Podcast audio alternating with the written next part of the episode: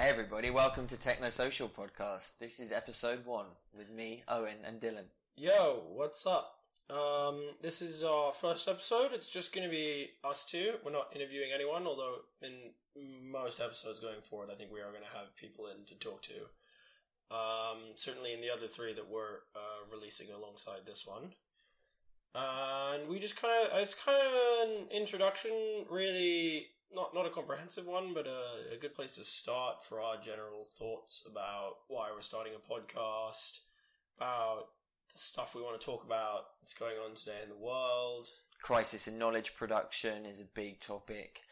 And we also get quite deep into the nitty-gritty of if it's possible to know anything at all. Indeed.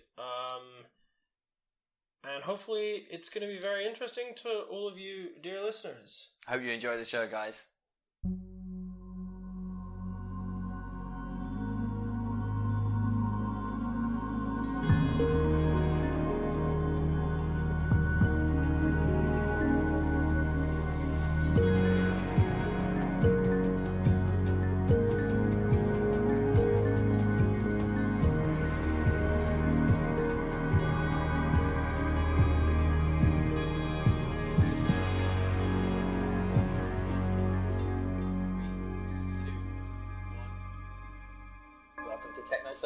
Welcome to Techno Social. How you doing, Dylan?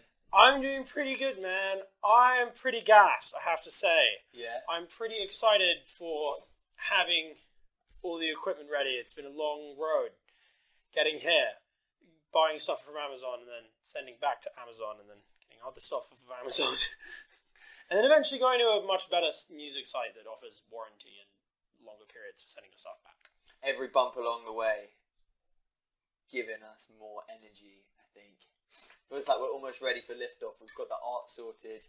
Beautiful, badass artwork. We have some pang artwork, man. We have some proper, like, actually cool-looking artwork. Like synthwave vibes. Yeah, exactly. And, like, professional, original, kind of, like, you look at it and you think, like, these guys are actually making a big fucking effort to make this be super fucking cool. Yeah, man. Which is definitely the vibe we want to go for.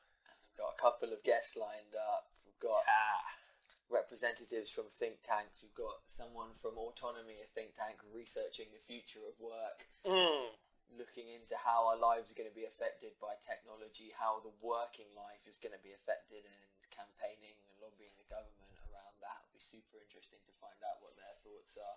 That's and also got cool. Someone from Demos think tank who do a lot of research into disinformation campaigns. I think they've done a lot of research into what happened with the American elections in 2016 and continuing to think about, I think, the future of the online world and information spread. So super excited to get those in the book and then to see where it takes us, man.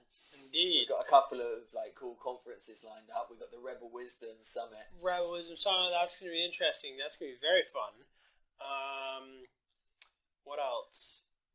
I'm not too familiar with our schedule, to be honest. There's also the Open Rights Group conference that I clocked on. Oh, man, yeah, that one you linked me to. Yeah, I should get in on that. Yeah, so I booked my ticket today. So they're the UK's, I think, biggest. I think they're a charity or some kind of campaign group, again, looking into surveillance culture, things like online privacy, online rights, free speech online, campaigning, researching, bringing people together to talk about, think about these things. I think they've got Edward Snowden, the famous whistleblower, speaking at the conference. Oh, wow, that's a big name. That's pretty cool.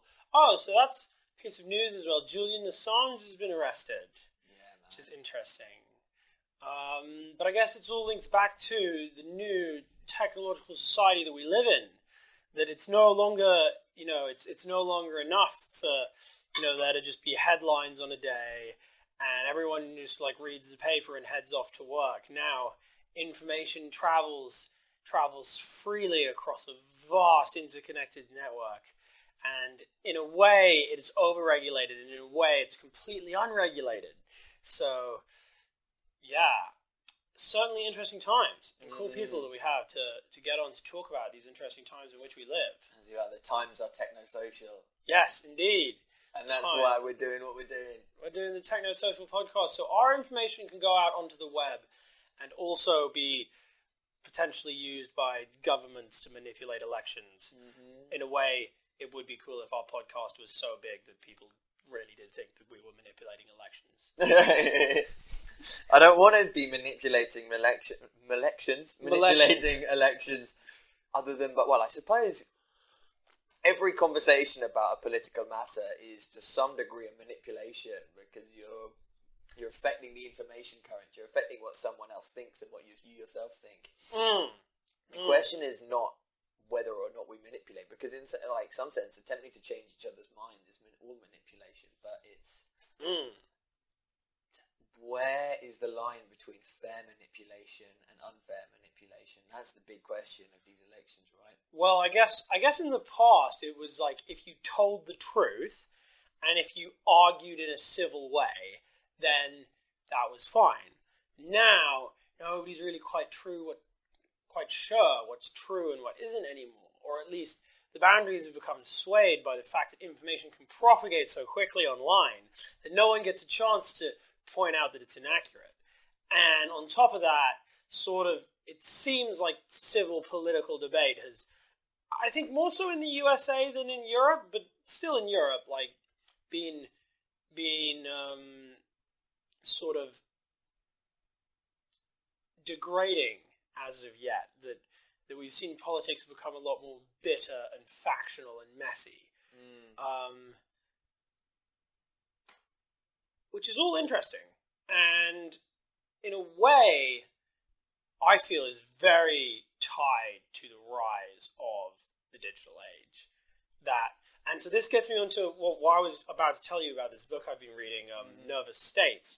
He makes a point that, sort of, this is a point that Thomas Hobbes, who is like one of the biggest names in political thought ever, kind of makes, that basically in order for a society to be peaceful, there has to be some way of knowing that people are going to keep their promises. And in order to know that people are going to keep their promises, there kind of has to be like a central truth. And usually that truth is the state, in a way, that the state is going to enforce all of these laws and contracts using its power.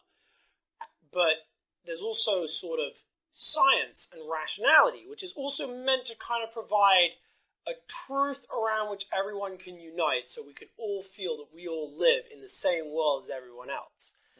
And, you know, the rise of, you know, digital communication and the, you know, the rise of information that can propagate so quickly and in such an unregulated fashion is in some ways calling into question our ability to be certain that I live in a world that's the same as the one you live in, that you are going to have the same fundamental truths or even just like factual events arranged in your brain in roughly the same way as me. And you could interpret that as sort of a threat to the fabric of society and to peace. Well, I think there's this idea that I've been listening to some of Jordan Peterson's early lectures this week, and in fact in his first lecture in his online Maps of Meaning series, which is really good, he's kind of talking about this idea that to some sense society can be conceived of as a game, a very complex game, but still a game that has rules that everybody kind of agrees on to a certain extent, and the rules are what permit everybody to continue playing the game but also to live with some degree of harmony with each other. So rules might be anything to do with like how you get a job, who can get a job, money, the idea that you have to play within this monetary system, but also the way to interact socially. So an example, you go to a party and in theory, you could behave in any sort of way. You could strip your t-shirt off. You could knock all the food and drink on the floor. You should start fights with everybody. But you don't do that. You walk into the room and you maybe introduce yourself to some people. You have conversations. You do socializing, right?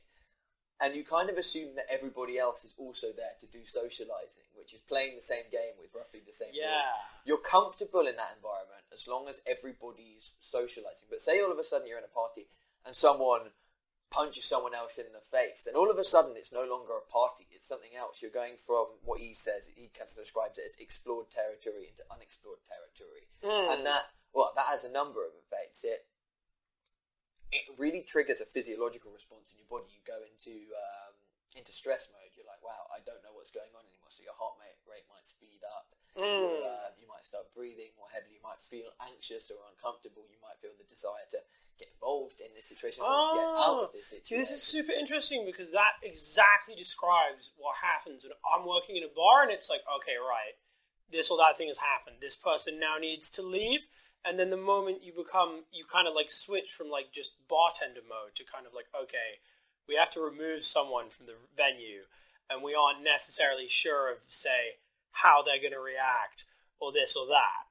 Like literally you just feel it immediately. Immediately like your heart rate goes up and you feel the adrenaline. You start getting a bit shaky. Mm. You go into that kind of mode of like literally going from like comfort, I know what I'm doing.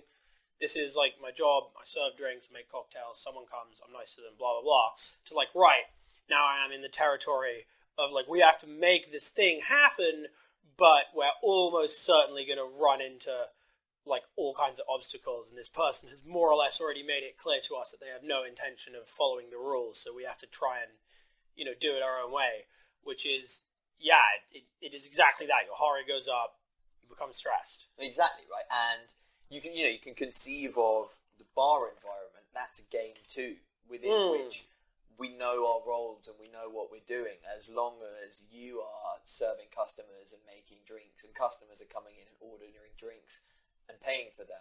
Mm. But if a customer comes in and has a drink and doesn't pay, then there's a problem, right? That's like the script's off now, and now you've got to improvise. You've got to go into that state where you've got to go and say, "Are you going to pay for that?" Yeah. But similarly, if the customer comes up to you and orders a drink and pays for it, and then you stand there and don't make the drink, then also you're not playing the game. Yeah, everyone has to play the game. And then, I mean, I think we've all been in situations like when you're in a bar or in a restaurant where you've ordered and your thing hasn't come, and you're a bit like, what's going on? Yeah, where's my thing? And it's uncomfortable, and maybe we have various ways of dealing with this. You might like kick off and shout at someone, or you might lodge a complaint politely, or you might just go up and say, hey, where's my stuff? Mm. Or you could just shut up and wait for your drink, because sometimes the bar's really busy, sometimes we have a huge backlog of orders, and sometimes some dickhead just walked up and ordered like a margarita, a cosmopolitan, like a Long Island iced tea, a pint of beer, and like, you know, some liqueur that we've run out of specifically in that order, and they want specifically, okay, maybe they're not that pedantic, but it does happen, so... Okay, no, this is just me being a bartender, but yeah, like, your drink is on its way, like... But here's the point, so, society itself is a game, a much more complex game, made of smaller games, like, there are however many bars within a society, all running on bar rules, yeah. And then the society itself has a certain expectation that people have rules, you know, like... Teachers teach people, and when you're a teacher, you're adopting a certain stance towards your students. Yeah. You're there to communicate information and relate to them. You're not there to be their parents. You know, you're there to discipline, but there's a line. You're not there to be sexual partners or to be flirty with the children. There's lines, and when those things get crossed, then there's issues for teachers, right? Mm. Similarly. You know, there's politicians, and certain things are expected of politicians. A big issue with politics is corruption, right? Politicians taking money in ways that they shouldn't be taking money, and that's bending the rules of the game. Mm-hmm. So that's kind of all corruption is, to a certain extent, not playing by the rules of the game that you're supposed to play to. Mm-hmm. Acquiring money from sources that you shouldn't be getting money from, or hiding money. Yeah, exactly. But then you get the interesting sort of state of affairs that can arise, where like you get this sort of dual like existence of the official written game and then the real underlying game, mm-hmm. which is where corruption can become confusing, because it's easy in, say, Britain or Sweden or Germany, where we have very big established rules of like, this is how this happens, to be like, you took public money and you did this or that with it. But then you go to somewhere like Russia and like, you know, technically there are elections in Russia, there's a constitution, there's human rights written into the constitution and all this stuff, but that isn't really kind of like how it works, you know. And so everyone is actually, like, a lot of the politicians on all levels and a lot of the businessmen on all levels are playing actually a double game where, like, you have to, on the surface, appear to be playing the legal game, but under the surface and behind the scenes and under the table, you actually have to play the corrupt game. Yeah. And there's an interesting one, which is that apparently a lot of the time in Russian business, in order to do a business deal, in order to sort of sign a contract in a way, you and the person you're doing the contract with will, like, do something illegal together, as in, like, jointly participate in money laundering or something like that, or have something corrupt thing that you both do, and that way you're kind of, like, tied together, because now you can both fuck each other because you both participated in this illegal thing, and you both know that the other person did it, and that's the only way that they can trust you, right? So even though that's, like, not... And I'm not 100% sure that that's actually the case in Russia. That's something that I've heard. But, like, that's kind of a good example of how you have the actual system, which is the written contract, but then you have the underlying system, which is how actually to seal the contract and to trust that you're going to keep the contract, you have to do something illegal with that person.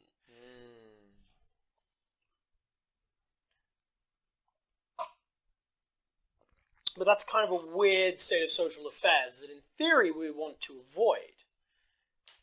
Well, I think, like, what we have, certainly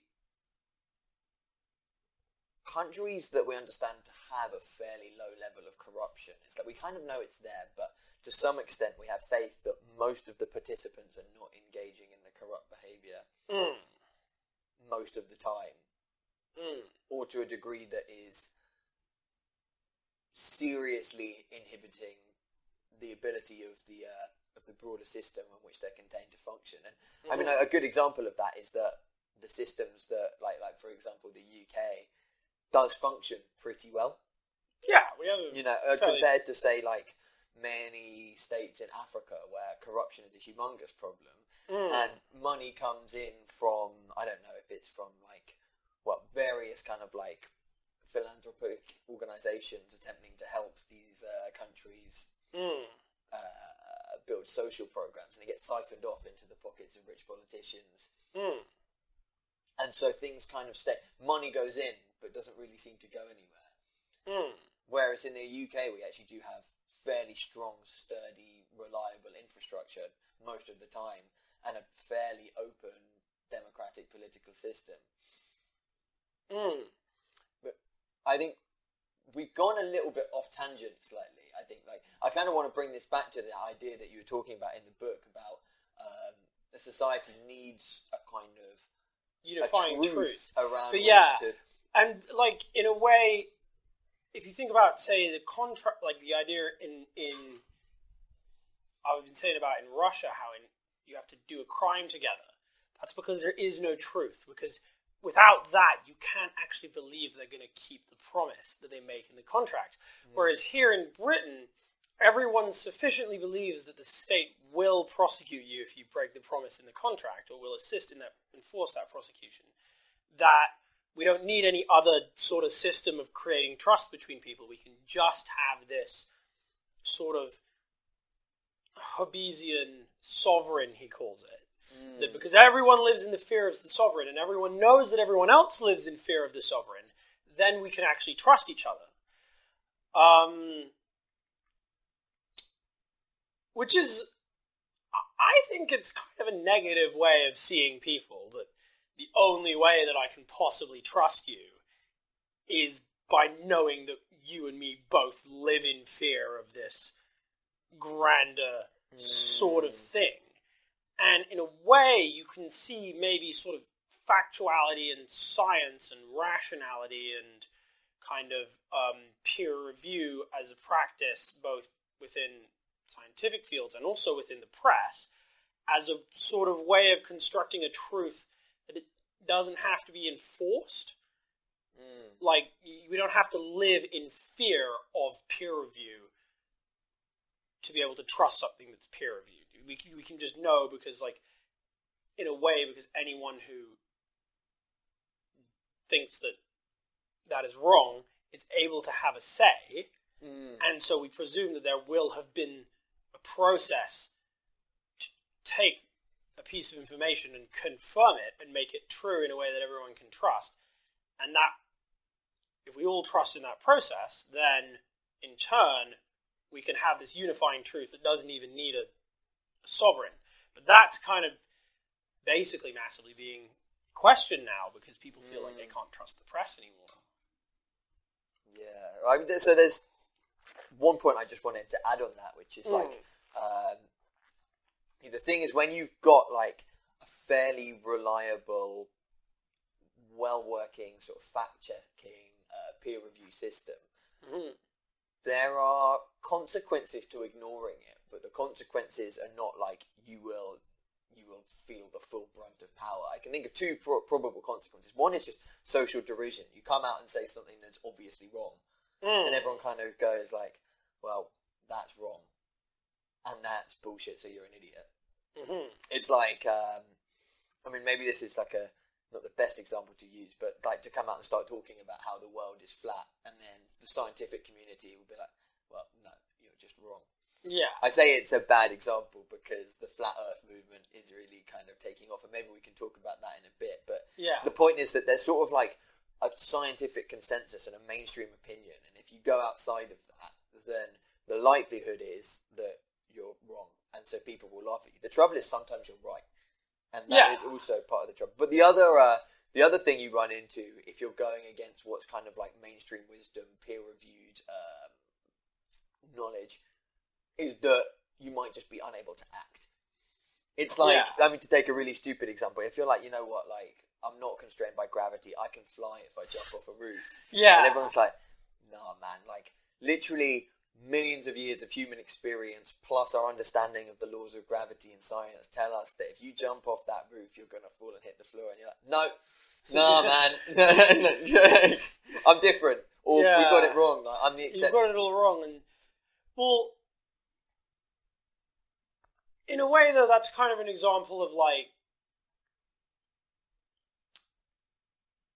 the difference between experiential truth, which is stuff that kind of everyone experiences. And so, like, there's never going to be anyone who denies gravity for the simple fact that it is an obvious and constant part of the life that everyone lives, right? So, whereas, like, flat Earth, even though that's, like, it's not that much more ridiculous than no gravity, because the exact curvature of the Earth, it's not an immediately noticeable thing to the vast majority of the population a lot of the time. That's the Earth being round is a truth that we have to have some trust in scientific institutions and scientific instruments in order to believe. And well, that trust basically seems to be less than it was. I think, one of the issues is, the one I flagged already, which is that the institutions and the ways of producing facts, knowledge checking, are right most of the time, but not all of the time. Exactly. And so there's a lot of people who go against the consensus and are wrong. But everyone, once in a while, there's someone who goes against the consensus and is right. Yeah. I mean, I'm trying to think of an example. I think there's something like the guy who came up with the germ theory of disease. So the idea that disease was caused by some kind of microorganisms or particles that were, I think, in the air or transferred on contact and thus could be eradicated if you washed your hands with sanitizer, was initially rejected by the scientific community. Yeah, it was initially laughed at. And it's like, no, you're wrong. Yeah, that's just not how it works. Yeah, that's just a crazy theory you've come up with. It seemed ridiculous to them at the time that there's these tiny little living things floating around in the air and on your hands that you can't see. Like, can you remember what the theory was beforehand? It was miasma theory, which, long and short of it, it was bad smells cause disease, which is, you can see the connection. It's like a low resolution picture. Yeah, it's a low resolution picture. Like, if you live near toilets, if you live near open air sewers, if you live near rotting carcasses, like, there's going to be more disease, and that makes sense. it made sense to sort of hook up those two things, but it's correlation, it's not causation. And then also you kind of had the flip side, which is that meant that they kind of viewed like stuff like scented candles as almost being like disease preventative, which they're not. They just cover up the smell that, you know. And then another good example is evolution, actually. When they sort of first put together, so evolution became, you know, it wasn't 100% fully accepted, but it became the widely accepted theory of how life came to be on Earth during the latter half of the 19th century. But then when they sort of really codified the laws of thermodynamics, they realized using the laws of thermodynamics, they could calculate the age of the Earth. But at this point in time, they didn't know about radioactive elements. They didn't know that there are all these elements of Earth's crust that are decaying radioactively and releasing all this heat while they do so. And so because they didn't know about these elements in the Earth's crust releasing all this heat, when they tried to calculate the age of the Earth according to the laws of thermodynamics, the number they came up with initially was way too low. It was only like, sort of like I'm not actually going to say a number because I don't know what it was, but it was way too low.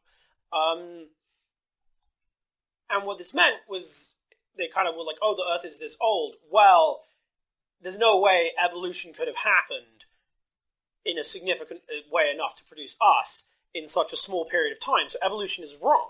Mm. So the whole scientific community was like, no, evolution is not possible. The Earth hasn't been around long enough for evolution to have taken place. And then later on, Marie Curie discovered radioactive elements, and then they realized, oh, these are all throughout the Earth's crust. And then they did the thermodynamic equations again and came up with a much more accurate age of the Earth. And they were like, oh, wait, okay, yeah, there is actually way more than enough time for evolution to happen. But you can kind of see how, like, it's not even like something is wrong and then it's right, or like you come out with something and then it takes a while to be accepted. It's like stuff comes out and everyone thinks it's silly, and then everyone sees the logic in it, but then new evidence appears, so everyone rejects it, and then even newer evidence appears and it becomes accepted again. So, like, you know, the knowledge creation process is actually very wibbly-wobbly, timey-wimey, this way, that way kind of thing.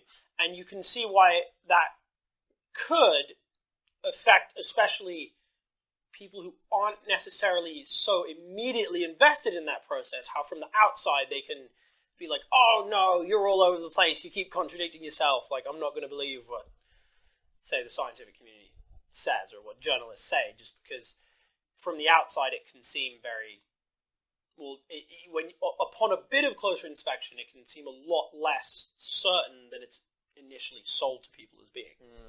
Well, I think this idea of the faith we can put in, say, the scientific community and the authority that it carries. There's a really good lens for analysing what's going on at the moment, which is kind of like comes out in the thinking of a guy called Jordan Greenhall.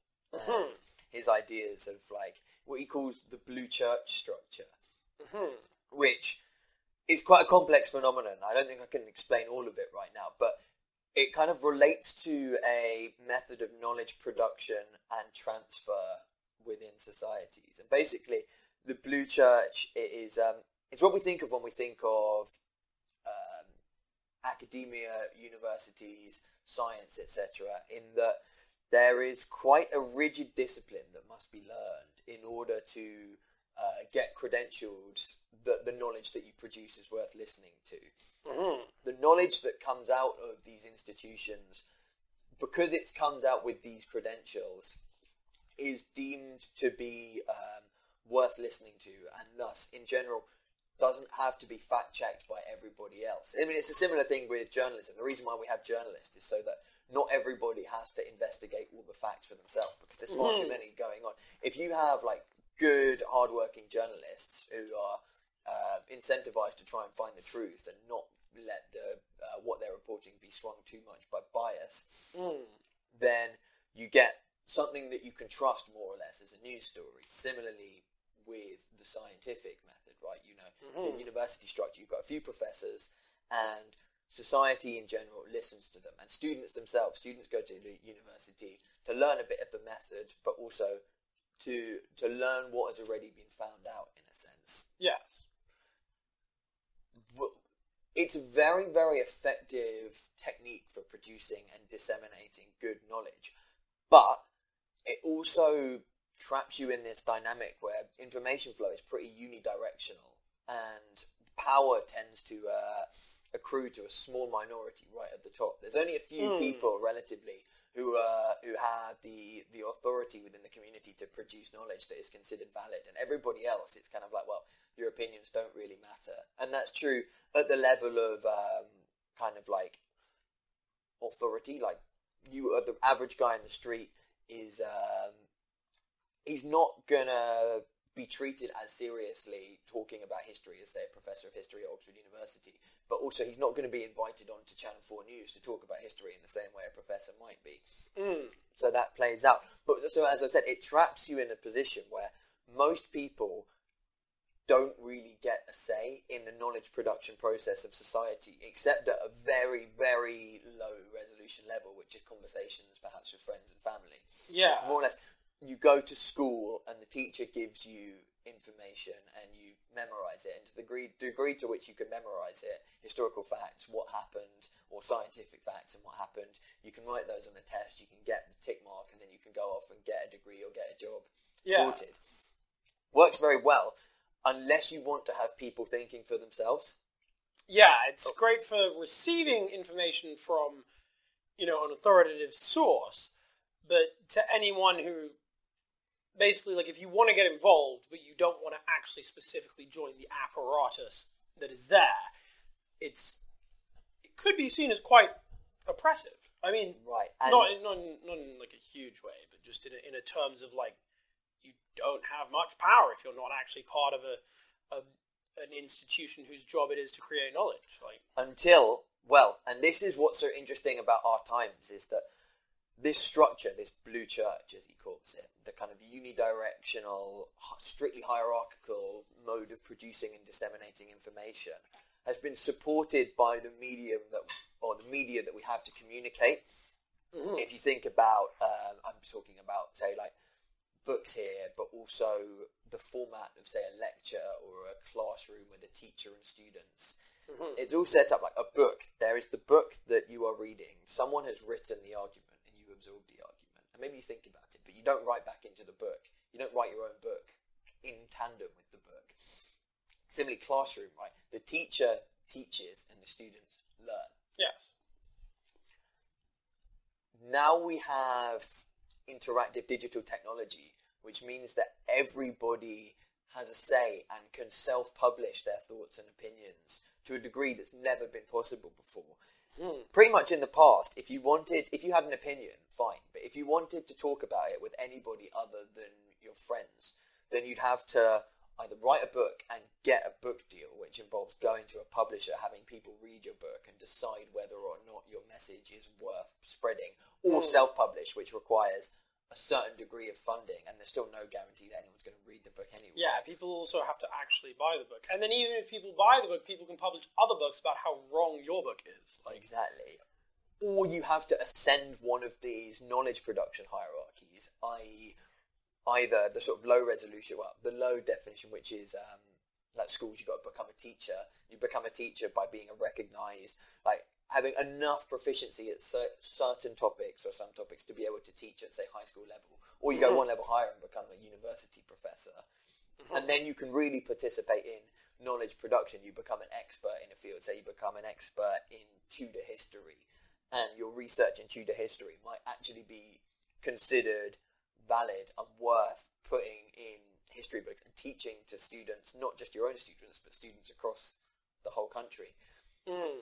But as I said, unless you climb that hierarchy or produce a book or also manage to get a slot, say, on a radio station or on a TV show, which again has huge barriers to entry because they only want certain voices and certain people on, generally ones who are recognised as authorities. Otherwise, you're stuck with only being able to talk to the people who you can get to listen to you in real life. And that's where... digital online technology has thrown a massive spanner in everything humanity's ever been able to do before this point.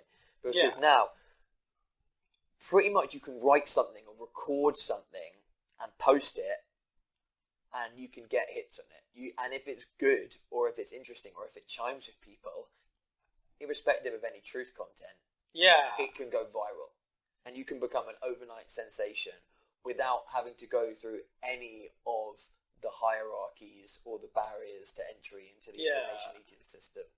Which is like, it's kind of a like very, very sharp double-edged sword. Because you could see it as sort of freeing and now extending power to everyone and democratizing the system and getting rid of the hierarchy if you're not into hierarchy and that kind of thing. But on the other hand, those barriers weren't just put there so that some people could be at the top and other people would have to be at the bottom. The idea of the barriers is that we can actually have, you know, we can trust these people because we know they've gone through these barriers, and we know that if they've gone through these barriers, we have a decent guarantee that the information they produce is going to be good information. Mm-hmm. And without any barriers, if we're just going to have, you know, in the new, more open information age, you get the problem that any information that appears on the surface similar to good information can end up being treated as good information when it's not. Which has a lot of far-reaching and very worrying implications. So, for example, one really good one, I was watching some kind of YouTube report or something about the Russian secret services, the FSB, that's the successor to the KGB. Mm. And it was about fake news, essentially, which is kind of, you can obviously see how that would relate to what we just discussed. But it was specifically about how the KGB used to have this like system, and only about like 30%, I think it was, like not a huge amount of their resources were dedicated to like espionage, to like spying, you know, soldiers, sailor, tinker, spy kind of thing. Most of it was dedicated towards, I can't remember what they called it. It was like subversion. Mm. It was just trying to find ways to just break down like the opposing societies, to try and like exploit the cracks in capitalism and make them wider. And one really obvious one was some sort of conspiracy that someone in Arizona came up with that the US government had genetically engineered AIDS and either accidentally let it out or intentionally let it out to try and attack the homosexual and the black population. Mm. The KGB found this and started disseminating it everywhere, especially in like African countries that started undergoing AIDS epidemics, to try and get them to turn against the USA in the Cold War. And that's a good example of a story that, I mean, you know, I want to say that it's fake, but because of the times that we live in, I'm just going to say that it's a good example of taking information that is not verified, that hasn't gone through a process of verification, and then using it to achieve your own ends. But now, the internet has revolutionized this practice, and the FSB, which is the successor to the KGB, and remember, Putin used to be in the KGB, so he used to do all this stuff of spending loads of... They used to have exams. They used to have, like, monthly exams where you would have to submit ideas for how to subvert, like, opposing societies, and you would get, like, grades based on how good of an idea to subvert an opposing society it was, and all kinds of... sounds like it would be really fun. Yeah, it sounds great, man. It sounds like... Imagine that! Like, you literally had to sit there coming up with, like, conspiracy theories, essentially. Being like, how can we, like, frame the CIA or, like, the president as having done, like, this or that? Way better than most of the essays I had to write at uni. Literally. Yeah. It would be fucking awesome. You could come up with all kinds of stuff, like, Theresa May is secretly a robot, or, like, you know, the EU doesn't exist. It's a figment of our imaginations, man. The media just says that it exists. It's not actually there. Brussels is just a field. But, like, this was a real thing, and the Russians still do it. And there's one really obvious one that I actually saw loads of. I don't know if you did, but did you ever hear about, like, how there's Hillary Clinton is running, like, a child sex ring out of the basement of, like, a pizza parlor in like Washington. Yeah, you heard that one. Was super famous. And that was huge. And you know, the pizza parlor that they were saying it was, it didn't have a basement. So, like, the story was pretty ludicrous. Mm. And Basically, when they sort of research the sources, it all has like this sort of hint of like Russian-ness. Like in some of the original documents that kind of were said, a lot of it was based on emails that were hacked out of one of Hillary Clinton's secretary's servers by Russian hackers or something like that. And then a lot of sort of the initial stuff written on the story has all of these spelling and grammar mistakes that are very common among people who have Russian as a first language and English as a second language. Mm. So there's all this kind of stuff that is kind of like, it sort of looks like this is a Russian intelligence op. And then also the whole story was kind of like, basically it was fake. Like, you know, they actually investigated this pizza parlor and they found no evidence of anything, you know. But it does kind of have the smackings of the kind of thing that you would imagine, like a Russian FSB agent, like writing his monthly, like, conspiracy essay on. And it happened right before the election. But the really big thing about it is, like, the AIDS thing, the US government engineered AIDS. That, like, it started in Arizona, and then it, like, spread to other places, and then it started getting reported in Africa, and then, like, South America, and then eventually made its way onto US television, like 8 years after the original story. It took the KGB, like, ages and ages to get the ball rolling, yeah? Whereas with the internet, you can do it right away. Yeah, you have immediate access the moment you've got your conspiracy to manipulate public opinion set in place. It's like, bang, let's go. And like literally in like online forums that I go on, like I like within like 2 or 3 days, I had like heard of it in online forums, and then like 2 or 3 days after that, there was like I was seeing it on TV, you know. And so to loop this all the way back to what we were saying originally about how information that hasn't passed through these barriers, that if people out there are willing to accept and treat as good, or at least close to being as good as, you know, this sort of hierarchically produced information, just abstract information that's out there that's just spreading through the net, this opens up a world of possibilities to people who want to manipulate public opinion.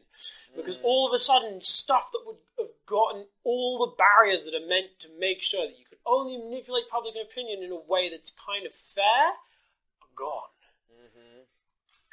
It's information warfare. That's really what it is. I mean, like, you know, I was reading an extended blog recently. I can't remember where it was. It might have been on a website called Ribbon Farm, but at any rate, it's kind of making the point that people think the Cold War ended, but no, just the frontiers changed. Like, information warfare is just where it's at these days. And I think there was the assumption in the early days of kind of like the internet that digital warfare would be like hackers taking down infrastructure, like taking down the power network or communications network, whatever. Doesn't have to be that way. It happens on the public forums. It happens on Facebook and Twitter.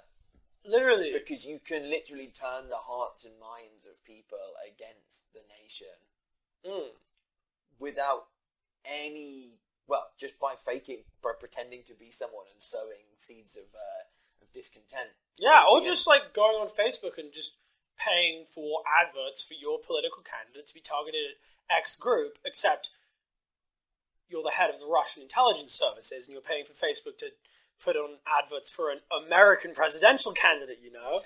So, like, it's... and actually, they in this book again, Nervous States, he says exactly this, that if you interpret war as, like, fighting and armies and declarations, then it's not a war. But Hobbes has this theory of war, W-A-R-R-E. And I actually wrote a bunch of essays on it. And the state of war is basically when, like, just social institutions that can create trust and peace and cohesion, the truth breaks down, and no one can trust everyone, and everyone is in this state of not necessarily actual and direct conflict, but suspicion of potential conflict with one another, yeah? And it basically makes cohesive society impossible, according to Hobbes. And in a way, the internet brings us closer to the state of war, because in the state of war, nothing is certain. Everything is temporary. Everything moves. Everything is like, you know, it you know, information is only good for so long. You don't know if you can trust your information. You have to make decisions quickly and based on sort of, you know, abstract ideas of what is going on. Now, if you have a hierarchical information production structure that everyone accepts, then information is certain, it comes out, and it just sits there. It's like, there it is, and no one has to worry, and no one has to, we can all have, like, trust, yeah? But the internet actually much better resembles the state of war. Because, again, in an actual war, you have this. Generals have to make assessments as to whether the information in front of them is accurate, yeah? And it's like, oh, we've detected enemy tanks there. Well, you need to do something about that now, because tomorrow the tanks are not going to be there anymore, are they? Mm. Yeah, or, you know, we've detected enemy spies here, we've detected leaks there. And so information is temporary, and you have to react quickly based on a sort of abstract idea of what is going on. And you don't know who to trust, and not only that, you're engaged in a constant attempt to deceive your enemy so they can have bad information and you can have an advantage. And that's kind of what goes on the internet. I agree. I think one point to make, though, is that what you've kind of described is, like, what you do if you are an information warrior. Exactly. The average person is not an information warrior. The average person is still in the fairly kind of like blue church receptive mode for receiving information, which they're expecting to get good quality information and be able to rely on it. And fair enough. I mean, like, most of us haven't got time to fact check everything. Most of us don't, like, we see an article about the, like, most recent like, you know, there's a thing, I don't know, like the political turmoil in Sudan, and you read an article, you don't think, well, I'm going to go read like 15 articles on this and check what's going on. You just want to be able to read it and go like, okay, well, that's happening, that I've got to like make dinner now. Yeah, exactly. And like, I'm kind of lucky because I actually, like, I do literally do that. Like, I'll read an article and I'll be like, oh, but is that really the case? Then I'll go and I'll like look up other articles on the same thing, and then look up like the history of the thing and be like, you know, try and work out if something is true. But that's because I enjoy it, and it's like a fairly time consuming thing to do. Exactly. You know? Like, it's I do think in some sense that's kind of like, those are the skills we need to be developing as humanity, and that's really what perhaps we should even be teaching kids to do in school, rather than teaching them to memorize facts, but how to, like, use online tools to verify facts. Like, your exam should be like, right, here is an article, write a response to this article based on what you're able to find, referencing at least 15 online sources. You have Google available to you. But in fact, we actually did something slightly like that in biology class. We did I think it was in biology. We were asked to write a critique of, I think it was, I'm not sure if I chose it or if everyone had to do it, but I did mine on An Inconvenient Truth, because I was like 13 and I was going through that sort of phase of like, climate change doesn't real. Like, the climate is exactly the same as it's always been. Or at least, you know, human. So I think I had that phase. Really? Maybe. Oh, good. That's an embarrassing one, man. I mean, like, it's good to be skeptical. Although at the same time, like, I've just never really been skeptical about climate change. I've just kind of been like, yeah, seems like it's probably a problem. Like, but that's kind of the thing, is like, the blue church has told you that the climate is changing because of the stuff we're doing, you know? The deniers shouldn't be listened to because they're deniers, man. Like, don't fucking associate with those stupid deniers. Yeah, it's true. You can see that's how the blue church works, right? I mean, it's sort of a, because the people who disagree are painted as climate change deniers. It's not these guys are factually wrong. It's like, these guys are morons. It's different. I mean, that's the question, though, is like, what is the correct attitude to take towards, at least if you're from the standpoint of a hierarchical structure, like, if someone disagrees with you within the confines of someone else who's in the hierarchical structure, who follows the formula, disagrees with you, that's kind of fine. Like, you know, it's kind of meant to be like a gentlemanly dispute that you resolve without invoking, like, feelings, essentially. So it's all be rational. But then what if someone like builds a whole social movement about like, you're wrong, that either really badly or doesn't even at all engage with information that's been through the correct production process, then yeah, you kind of do just have to be like, oh, they're idiots. But, which maybe they even are, but that in a way is going to only foster further hostility to your system of information production to begin with. Yeah, especially when their whole position is like, the mainstream is wrong. Yeah. And which then is a tempting one always. And then that's where like that's what fosters the conspiracy mindset. It's like, look at how the mainstream are reacting to us. We're clearly right.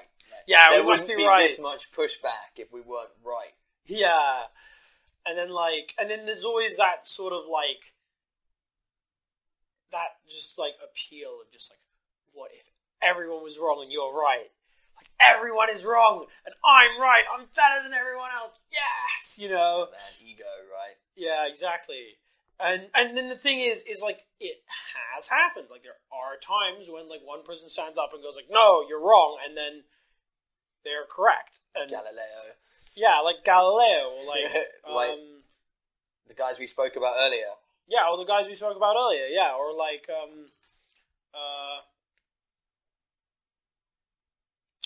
Anyway, the point is that it happens. Mm. And so, like, you know,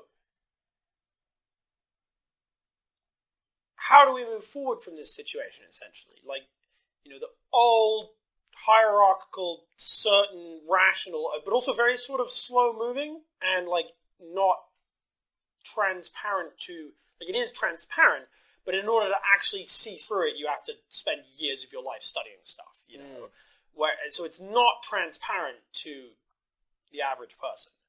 So that structure is kind of under attack from like sort of the new information age of just like information everywhere.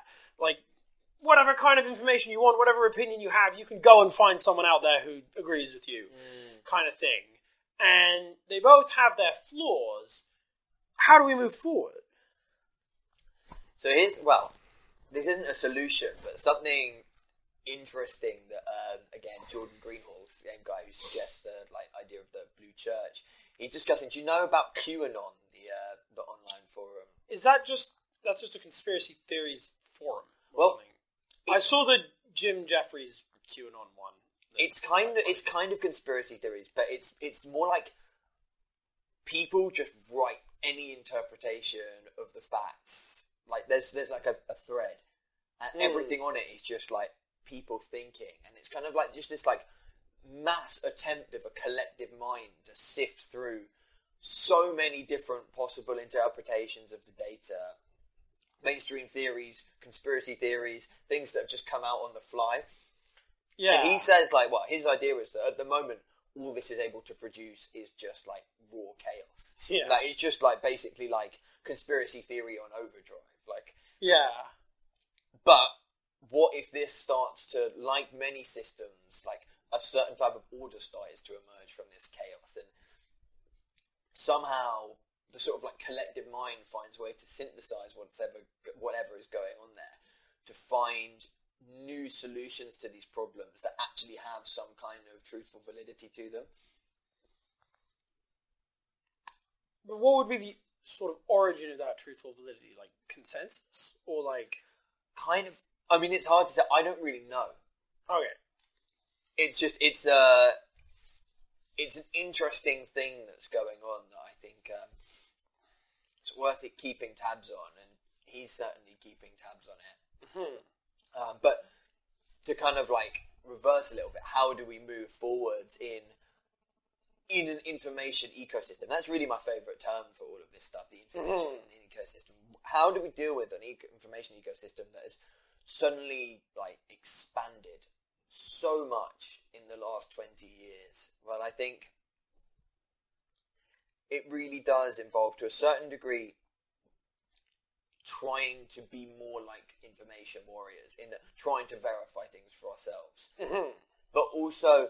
just letting go of our desire to be right, being very willing to be criticised and to be pointed out where you're wrong, and to go into discussions where people ask you to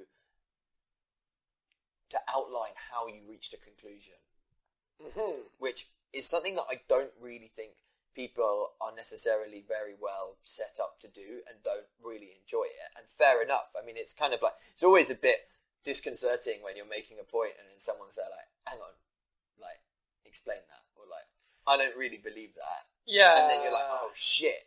I mean, I'm a big fan of sort of doing that. I'm a big fan of, like, sort of listening to someone really well and then, like, finding sort of the weakest link in the chain that is their argument and breaking it. And then I enjoy when you do that to me, although it does throw me off. It makes me go, like, ah.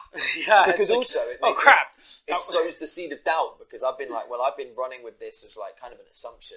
And now I've got to go back and check my assumption and we'll see if it works through for somebody else. Yeah. But I think what it's very good at doing, like it's about ego really, because it's your ego that wants to be right and doesn't want other people to think you're wrong. And it's kind of like a dominance thing. Like if you're right and other people accept that you're right, then you've kind of like, you stand somewhere in a hierarchy. You have some kind of title, like you're knowledgeable and people think you're wise. And you're going to have power in a way, because what you say is going to be accepted by people. And in a way, that means you're shaping the world that they think that they live in. Mm. And so, you know, power is a desirable thing for many, many people. So you can kind of see why. And then sort of, in a way, then being shown to be wrong about something tracks from that, and so you can kind of see why people a lot of the time don't want to be wrong about stuff and are more committed to that than to necessarily trying to find out some sort of wider objective truth, you know, and trying to contribute to a process of creating that. They're sort of more concerned with like their social position within whatever process that there is than the integrity of the process as a whole.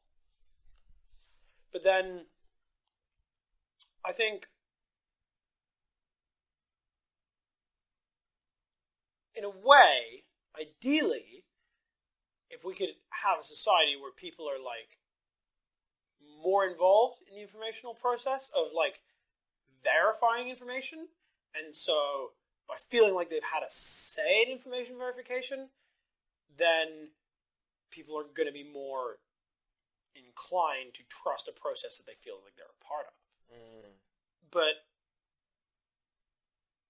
you could kind of look at the new information age and the digital medium as an attempt at that that's sort of ended up being counterproductive.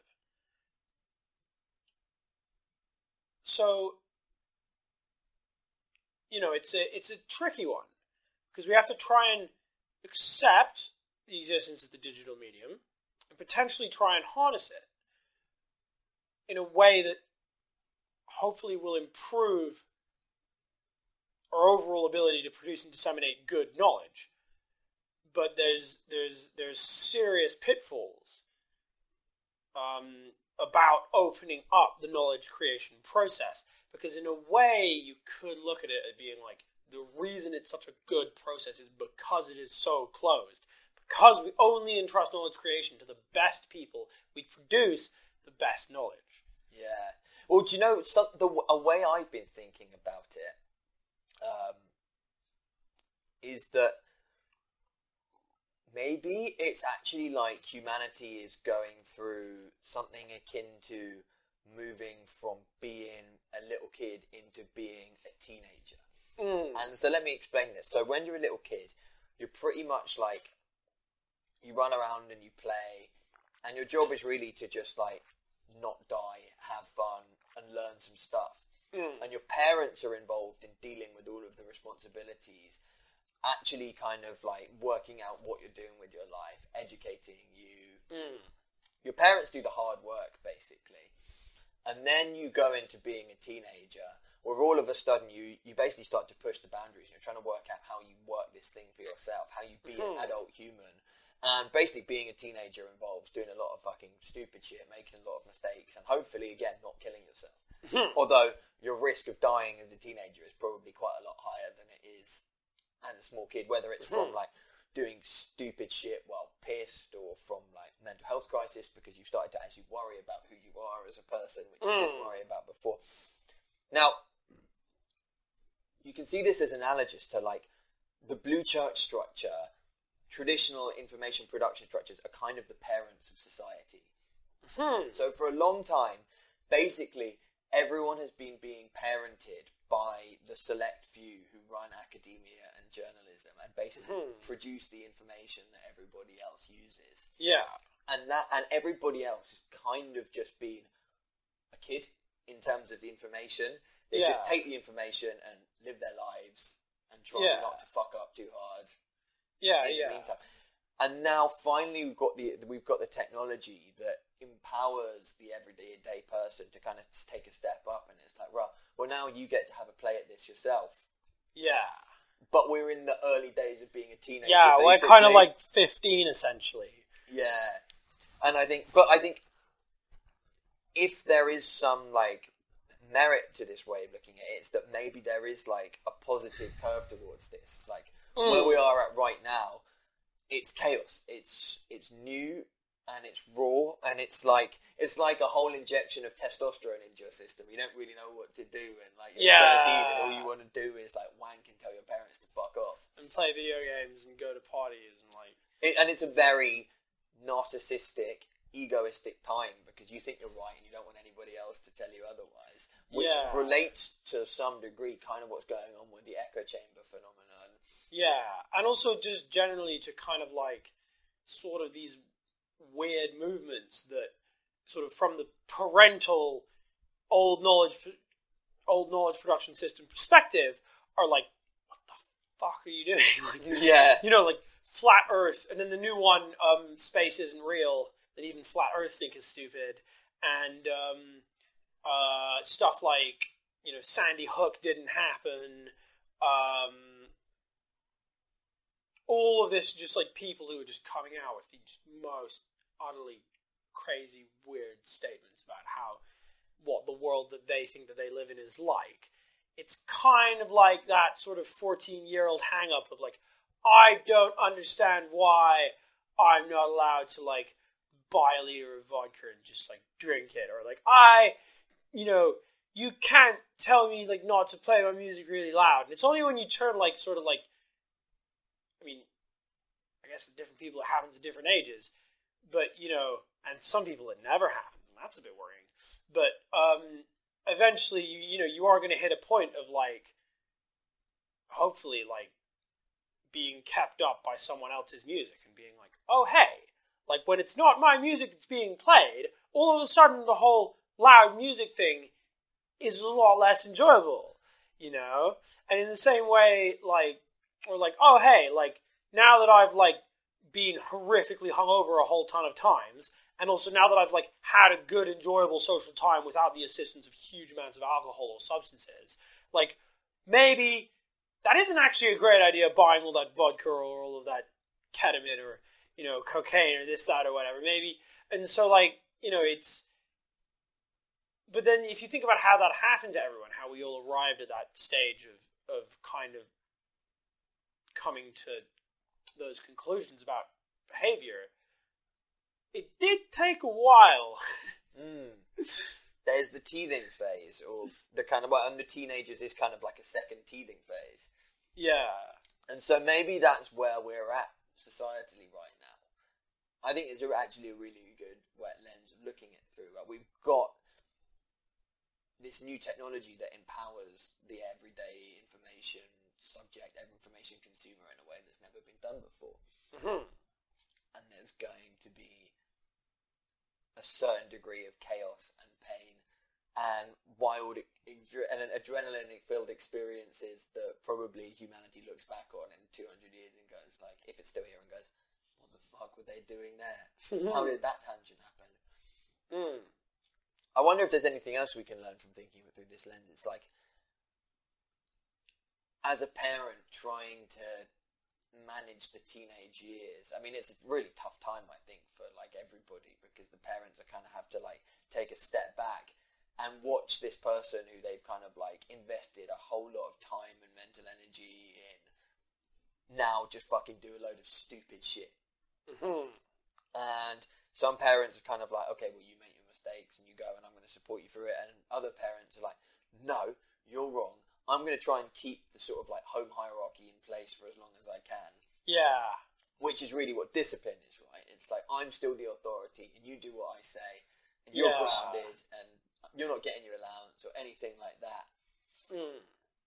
I think society, we need to kind of establish this relationship between the knowledge production structures, the sort of like the old guard, where they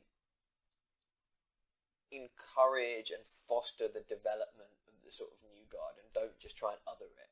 Yeah. Don't just be like, well, if you haven't got the university accreditation or a journal, like write for an established paper, you still have something to say. And I do think that is the case, that is recognised. Yeah. But the most important thing is like not just set up more of an antagonism than there needs to be. Mm. But there does seem to be a big antagonism. I mean, like, you know, this thing Michael Gove famously said, this country's had enough of experts. Oh, yeah. Which kind of, it was many years ago, but it was almost prophetic, really. And yeah. Not just about this country, but it was kind of like a very accurate description of the times. Like, humanity has had enough of experts. In a way. Although, there's the kind of thing of, like, the feeling of, like, oh, we've had enough of experts, and the reality of, like, you know, you just type that into an internet forum, man, like, using a computer. Mm. So, like, I feel like you could look at it as that kind of, like, teenage rebellious phase, like, oh, I've had enough of rules, and I'm going to stop following the rules, like, just because I feel like I've had enough of rules. But then you're going to get a bit older and you're just going to start voluntarily following the rules because you see the value in them, you know? So, like, yeah, it's about limiting the antagonism. I definitely agree with that. It's about, like, allowing society the freedom to feel like they're not just being talked down to by the establishment, but you kind of have to, like, walk the line of, like, we don't want them to feel like they're being constrained. We don't want information, you know, we don't want to be placing draconian restrictions that are only going to make people question things even more. But on the flip side, we have to reel in the excesses. Yeah, we can't just be like, flat earthers, go with it. Yeah, and all like I guess, the worst one for me is anti-vax.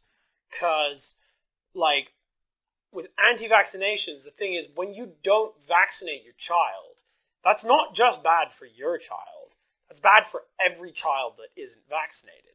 Because herd immunity only works as in, we have what's called herd immunity, which means even if you're not vaccinated, you're fine, because everyone else is vaccinated. So you're not going to run into someone who has that disease, so you're never going to catch it, and that's fine, you know? But there are some people who can't get vaccinated for various medical reasons. And those people are only safe because everyone who can get vaccinated is vaccinated.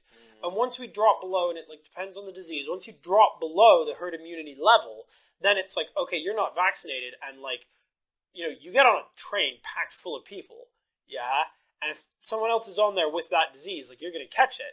And if that's because you can't get vaccinated, and the person who you caught it from chose not to get vaccinated, it's like their choice to not get vaccinated or their parents' choice to not vaccinate them has detrimentally affected people who had no say in any of that. Mm. And so that's actually like, you know, bad information that propagates through the internet that actually harms people in society. And like there is actually a sort of quite well-reported outbreak of measles in a Somali community in some city in the USA. And the Somali community had been, basically, all these anti-vaxxers who come and encouraged all these Somali parents to not vaccinate their children. And there was an outbreak of measles. And then another one is there was a child in an Italian hospital who died because he wasn't vaccinated, because he couldn't get vaccinated because of medical conditions. Mm. But one of his brothers came to visit him in the hospital, who was vaccinatable but unvaccinated because the parents didn't want to vaccinate him, carrying some disease that the other brother caught and he then died. Mm. So, like, and that's, like, you know, it's not the worst thing in the world. It's not something that's going to destroy our society, but it's an example of how propagation of bad information can have real human consequences. And unnecessary harm. I think that's the thing as well. It's just like the stuff we're vaccinating against needn't kill anybody. Exactly. It needn't have the effects it does. And like flat earth is fine because like it doesn't negatively affect anyone else for you to think that the earth is flat. Yes. And even if you want to like build yourself a rocket and fire yourself into space like that one guy did to try and confirm whether or not there was or wasn't the curvature of the earth, at least he's only firing himself into space. That's up to him, you know? That's cool. But if you're doing something that's going to have negative effects on the people around you based on bad information, that's kind of a different level. And people are invested in this shit, man. It's like you watch the podcast that Joe Rogan did recently with Alex Jones and Eddie Bravo, and it's so funny because obviously they're like two massive conspiracy theorists. Eddie Jones. I've never heard of Eddie Bravo. Eddie Bravo. So he's I suppose like he's most famous for being a Brazilian jiu-jitsu fighter. He's he started a jiu-jitsu school called 10th Planet, but he's also like massive into flat earth.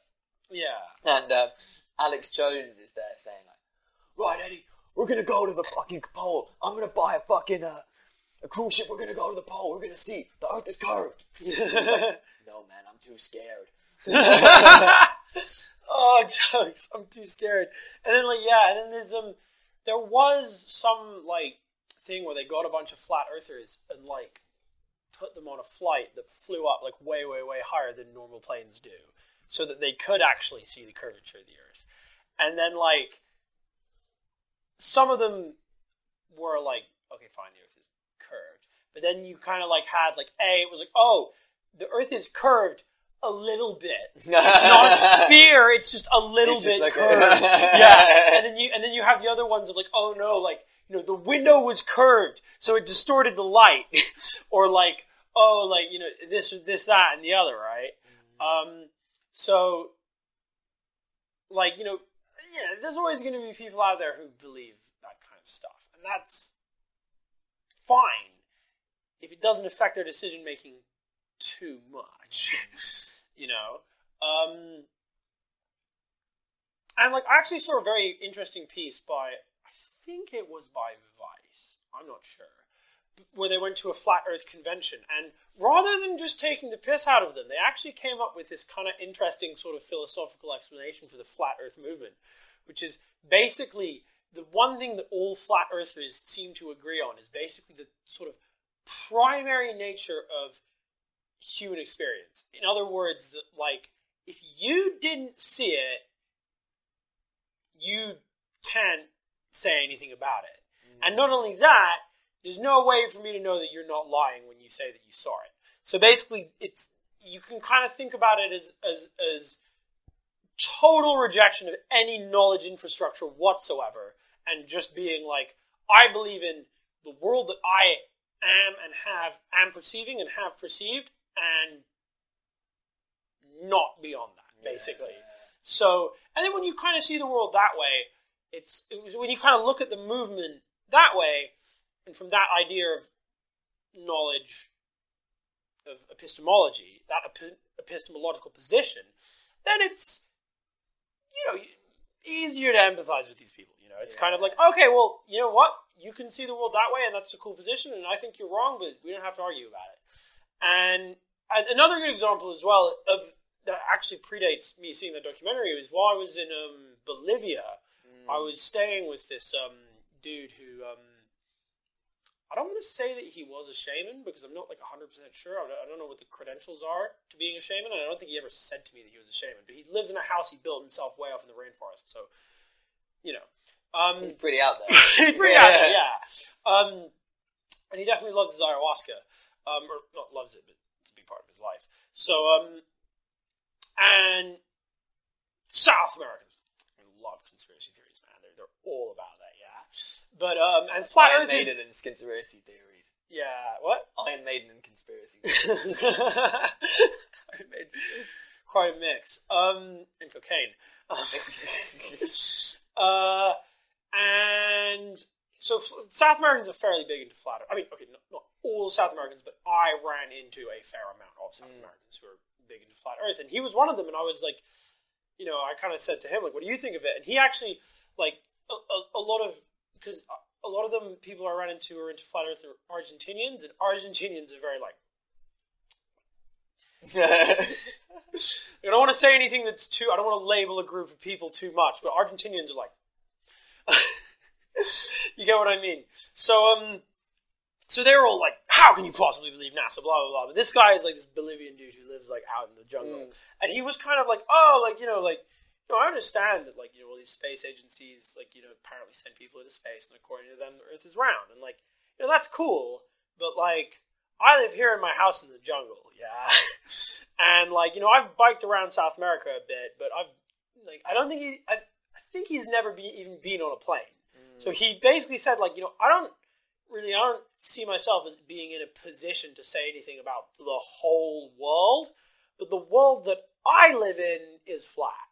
Mm. And when you think about it that way, it's like, oh, okay, that actually makes sense. You know, I can actually empathize with that opinion, and I can, you know, I don't feel a burning desire to prove you wrong when you say that, you know. Yeah. I actually kind of am like, oh, that's an interesting and legitimate way of looking at the world. So you got me thinking about, well, knowledge, right? And I guess, certainly as it seems to me, one of the big issues is that most of the stuff that we know, we really only believe. It's oh, whoa. Okay, Owen, like, you want to go that deep? Like, fair enough. Okay, but just saying, you're opening another box of frogs there. Yeah, man. Let's do. Sure, yeah, that is essentially true. This is the greatest sort of problem of epistemology, which is like, how do you even know a thing? Yeah. Like, and I think, yeah, it's like, because, I mean, as you've said, really the only things that, well, I have to be very careful with my words here, because I don't really want to say, I was going to say the only things I know are my senses, but that's to say no. Yeah, because you say the word no, or I think trust is also a good one, if you want to, because that kind of implies not so much that you're ascribing it certainty, but just that you... Describe it reliability. Use a concrete example. Yeah. The world versus round versus flat. Yeah. To most people, I'd say the world is flat, and I know that. But how do I know it? Because, well, really, because I accept scientific consensus. That it's flat. That it's round. That it's round, yeah. Yeah, I'm a flat earther. You know. Oh, jokes, man. Yeah, how you feel about it. No, look, the water is curved. And I mean, I've looked at some pictures and seen the footage of the moon landing, which I take to have happened. Mm-hmm. But how do you know? Like, how do you, like, I mean, you can kind of say that it's too reductionist. You can kind of be like, you know, is it really the case that, like, you know, because people have, you know, thought that the world was round for a long time, like a long, long time, and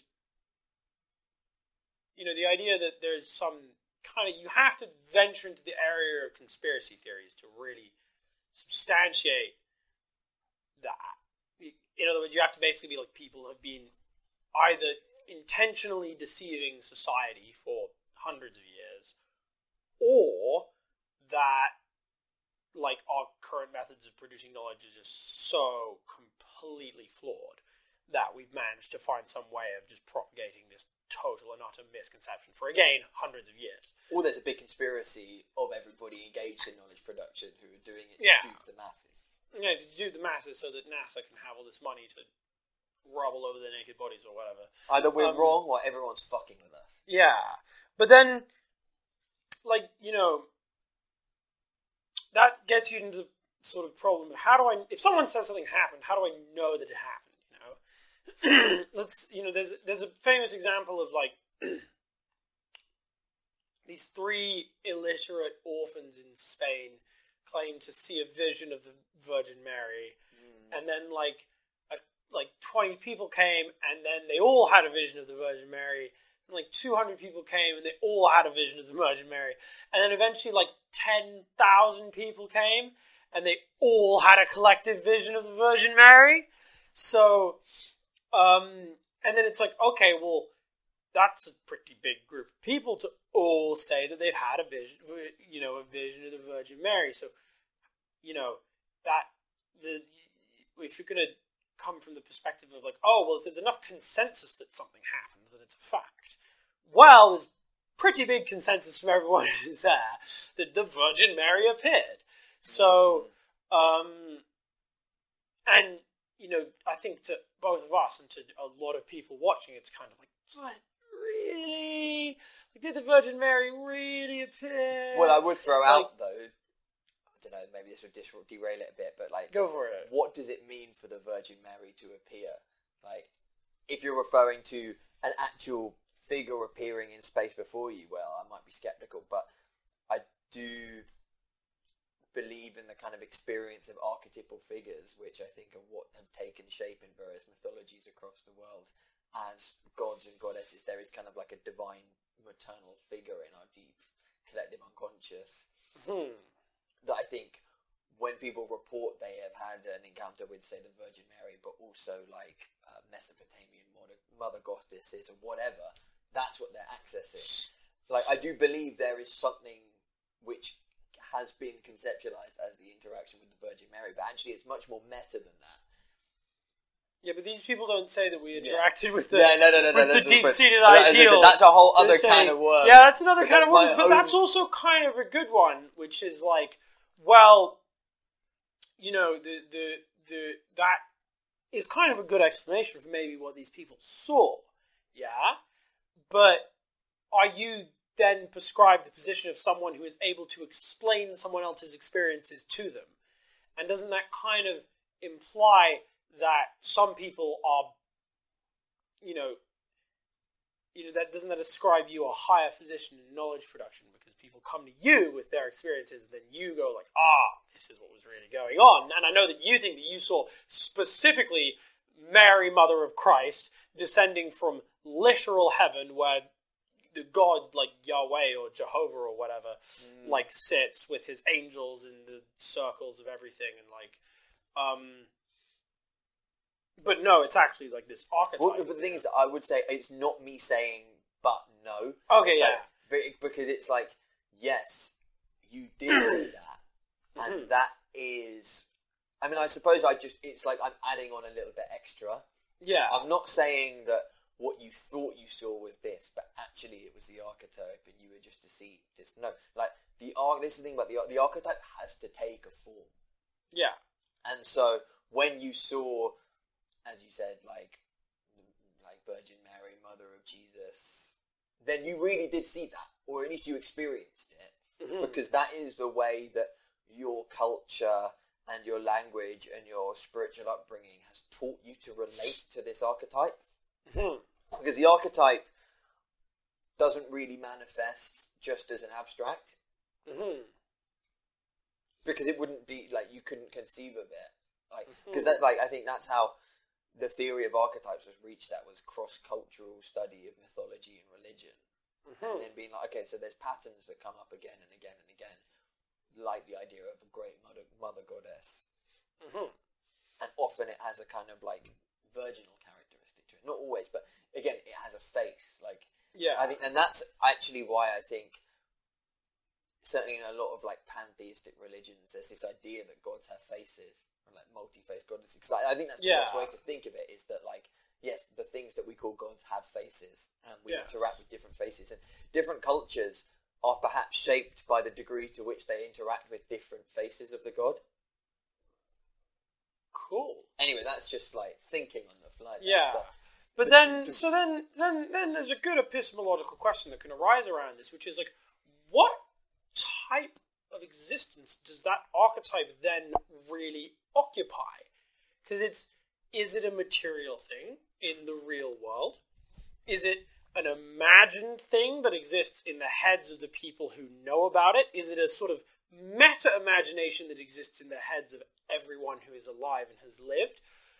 But then, does that make it a knowable thing? Like, if it's some sort of hidden, like, thing in the back of our minds, like, sort of beneath the consciousness that we directly perceive, can we really, like, have actual knowledge about that? I mean, it's a fucking hard question, man. I mean, like, you can make it easier. I go, like, think of an elephant. Is that thought you're thinking real? No, but there are real elephants out there. No, but is that thought real? What? A bit.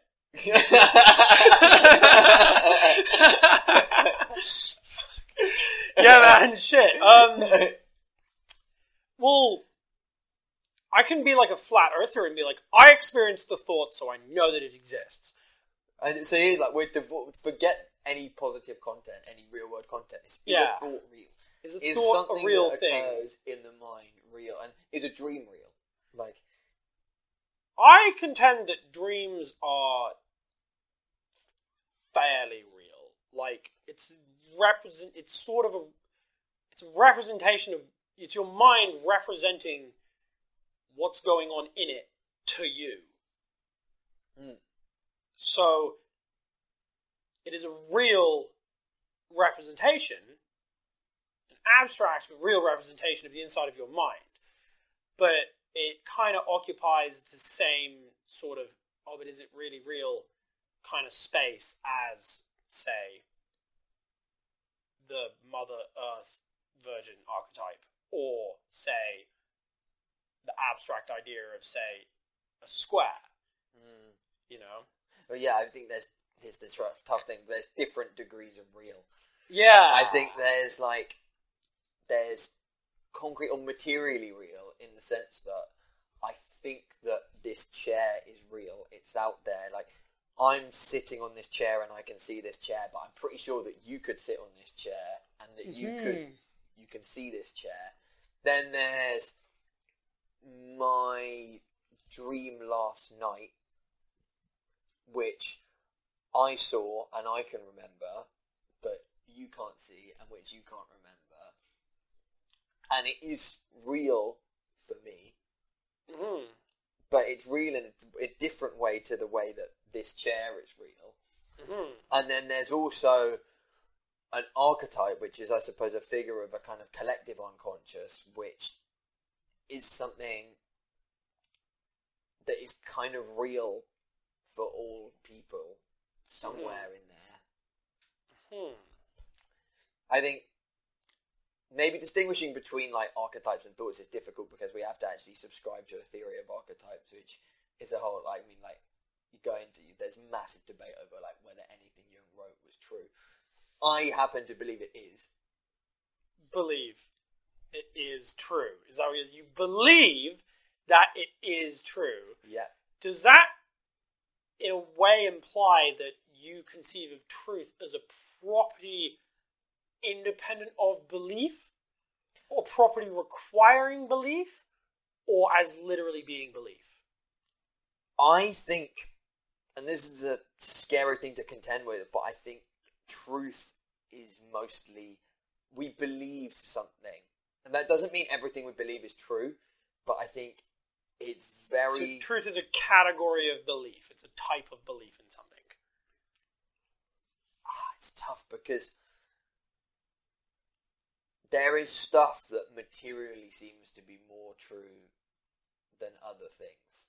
That like what would I say? Like if I sit on this chair, then I don't pass through it, and that's true for me. But if you sit on this chair, you don't pass through it, which means like there's something that multiple observers can perceive. Yes, and so it's got that. There's an objective criteria by which we can guarantee the truthfulness of the claim that this chair will support someone's weight. Mm-hmm. But if I'm then to, like, just stand up and look at the chair and start thinking, if I sit down on that chair, will it support my weight? There may be that objective way of verifying it, but I have to believe that objective truth. I have to do something subjective. So there's kind of two components to it. I think there is truth that exists, but the proper stance of relating to it as a person is to put faith in it. Mm-hmm.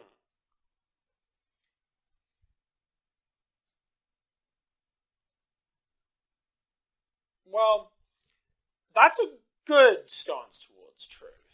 Like, you definitely get a lot worse than that. But then, and just to be overly critical, mm-hmm.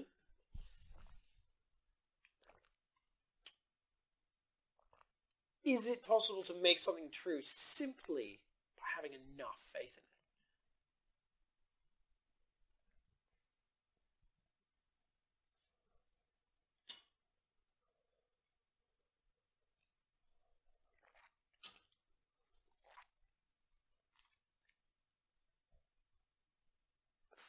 Depends what we mean by true. Which is kind of the crux of it. Yeah. I guess... I mean, like, it's like if you've got 60,000 people who think they're witnessing an apparition of the Virgin Mary, it's certainly true that you've got 60,000 people thinking that they're witnessing an apparition of the Virgin Mary. So perhaps experiencing that, so that there is some degree of truth in that experience. But then, in other cases, it's like, if I just went round and told everybody that I could jump off the roof and fly, and managed to get 100,000 people to believe it, it wouldn't be true. All it would be true is that I've got 100,000 people who believe that. Yeah. There's an idea that has lodged itself in multiple people's minds. Mm-hmm. So the truth of the idea would be true in the sense that it exists. Yeah. But not true in the sense that it might have any predictive power. Yeah, any like actual objective validity, real world validity. Which is like an interesting one to think about. Is kind of like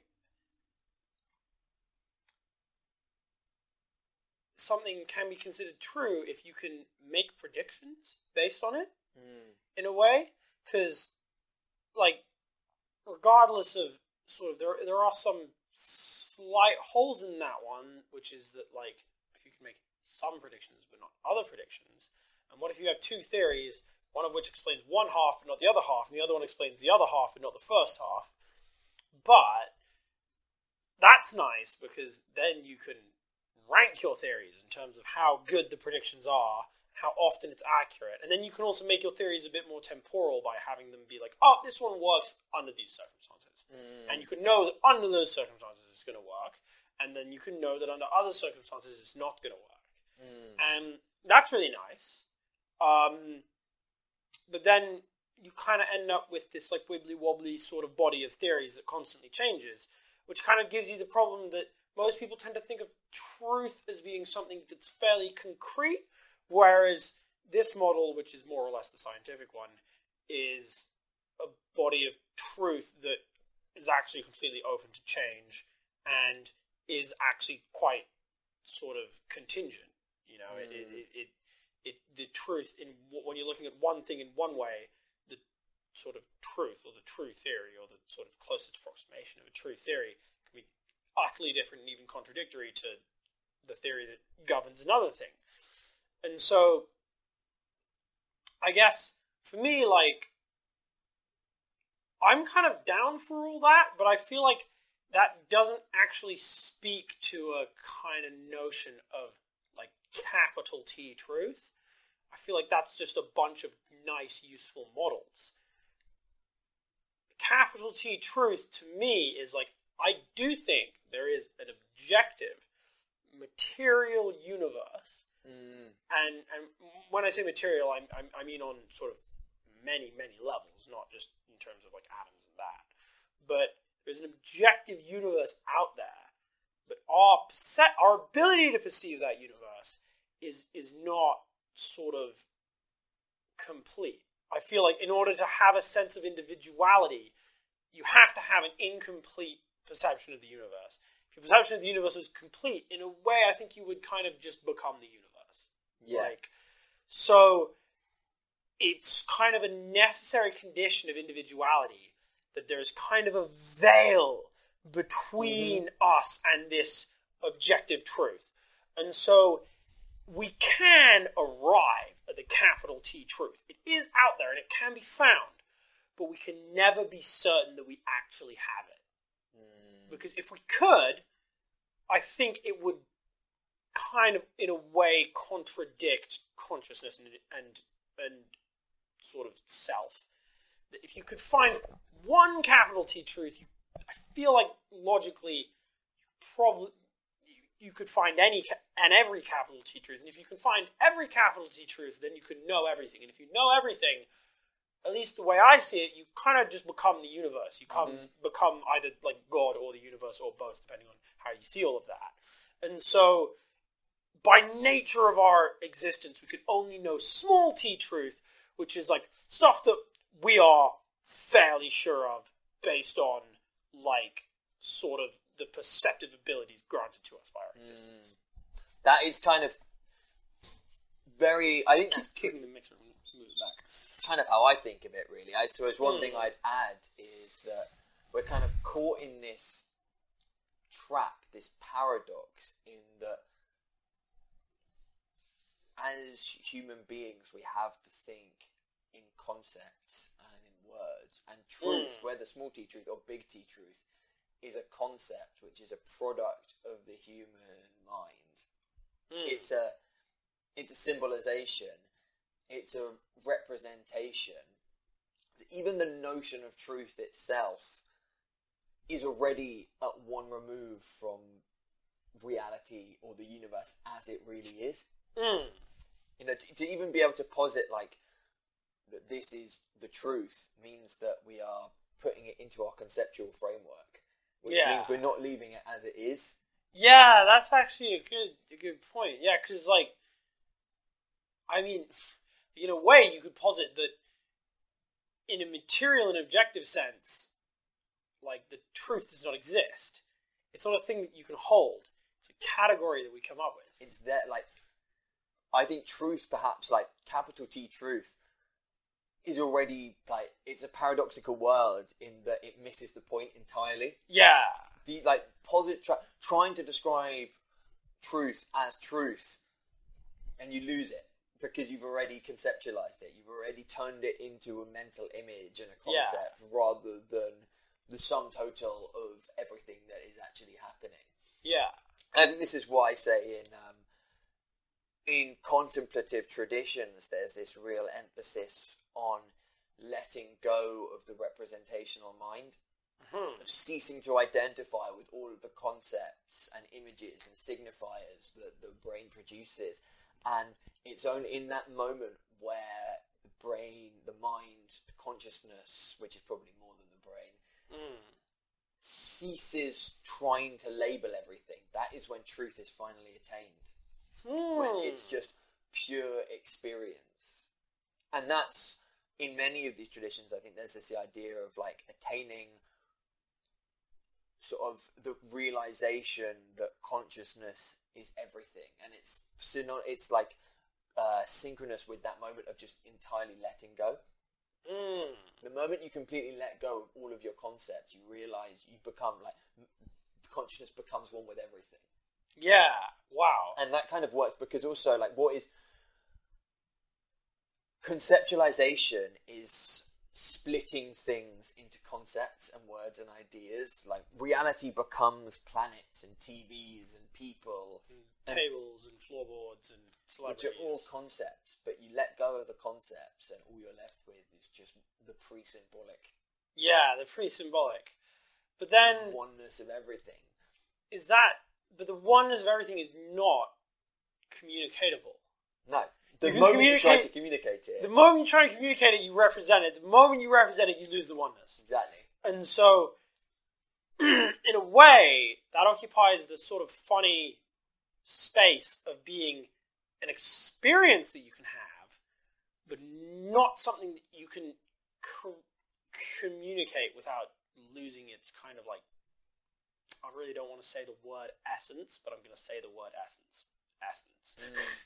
As if, I'm not sure what I really mean when I say that, but something, you know, in order to have communication, in order to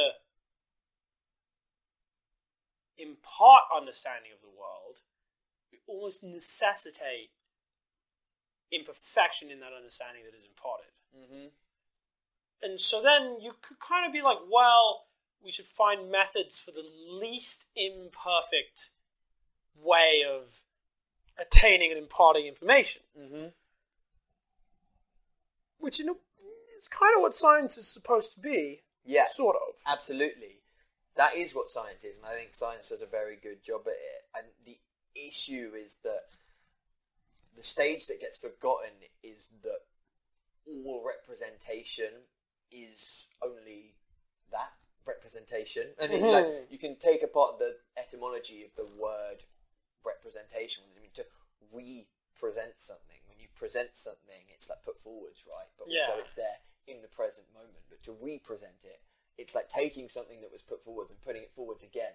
Yeah. Or taking the present and putting it forwards. And I think the implicit idea is that like it's subtly changed or it's different. The representation is not the same as the initial presentation. That's mm-hmm. why it's a representation. Any attempt to represent is not the initial thing that we are presented with. Mm-hmm. It's not the present. Oh, okay, yeah. And so when people say, "Well, I just believe in science," well, which is an interesting phrase itself. Yeah. I don't believe in God. I believe in science.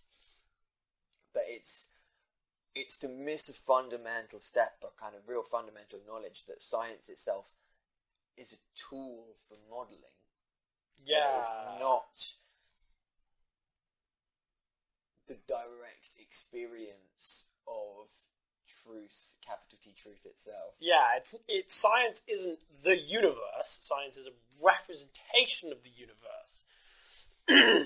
But that's the only way to sort of usefully understand the universe, but it has the imperfection of not being. Well, I mean, I would say I think. Okay, it's not the only useful way to understand the universe, but it's pretty close. Like, there's a lot of other useful ways to think about everything, and I'm not denying that.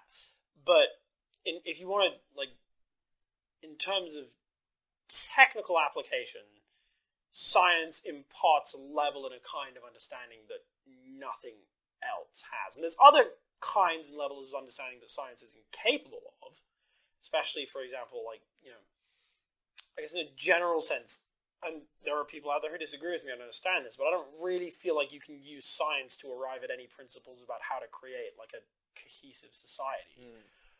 But, you know, there's no way of conceiving of the universe that could have ever come up with a semiconductor, for example, except science. This is it. Like, I mean, you said, use the word in a technical sense. And that, I think, is right. If you're trying to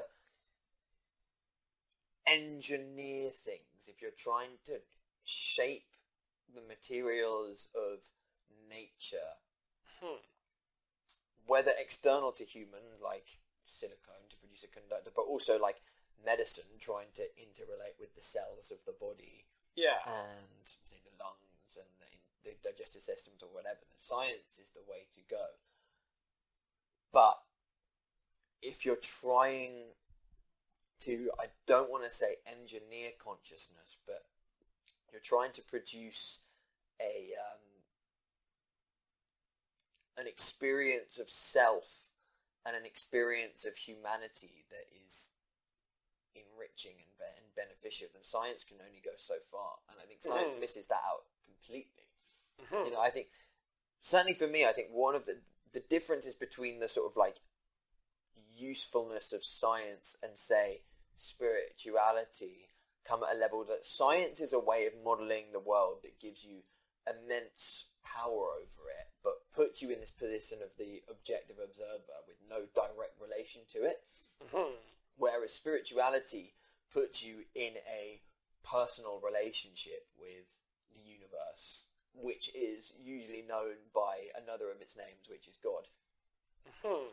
It's kind of personified, but it's given the shape of some kind of like human-like energy, because as a human, we relate things to ourselves. We relate to things in terms of human. It's the same way reason we give pets animal names and say like, oh, the dog's so happy. Yeah.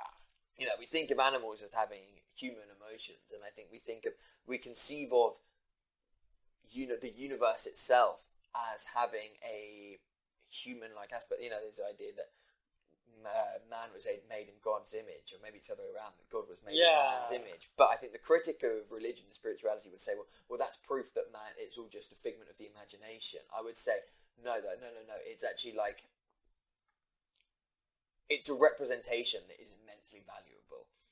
Yeah. Although it may originate from within rather than without, it still has usefulness. I found from my personal life, it's immensely useful to be able to have some kind of like way of relating with what I conceive to be the universe, rather than just seeing it as this kind of like cold, inert force field of rules and laws. Mm-hmm.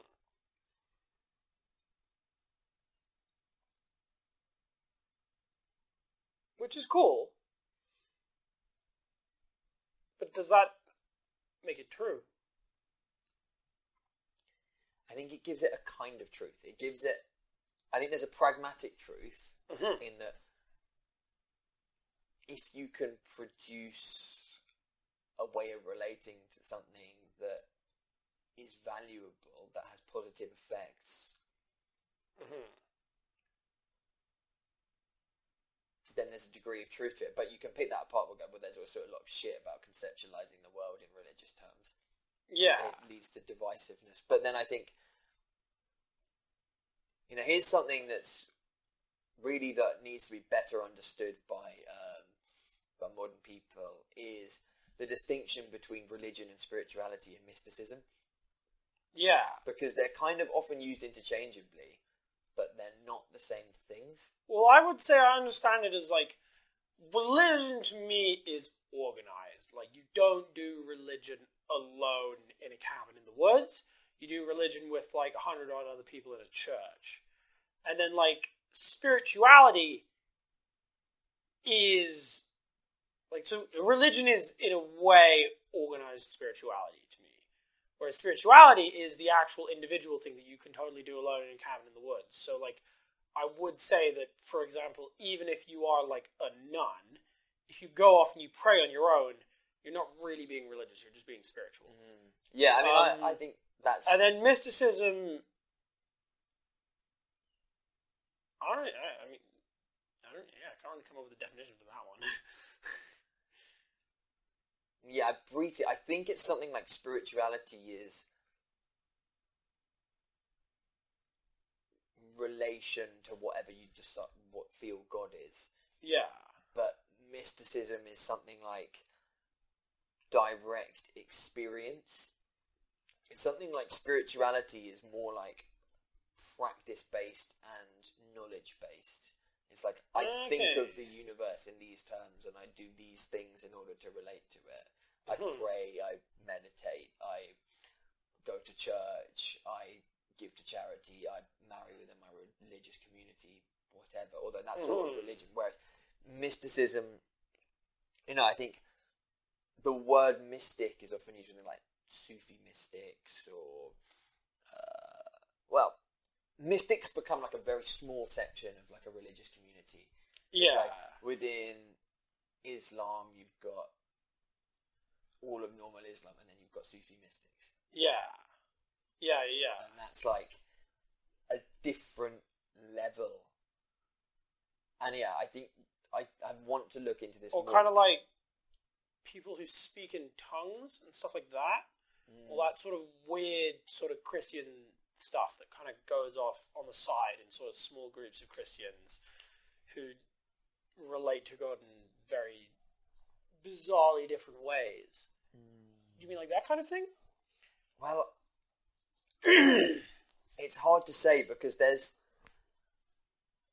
sectionality within religions, meaning there's different ways of practicing. Like, I mean, like within Christianity, you've got Catholicism and Protestantism, and then you've got all the subdivisions within those. Yeah. And people who talk in tongues, I don't know whether to think of that as like a specific division of that subsect, or whether I think it comes up in the Bible a couple times, and it's like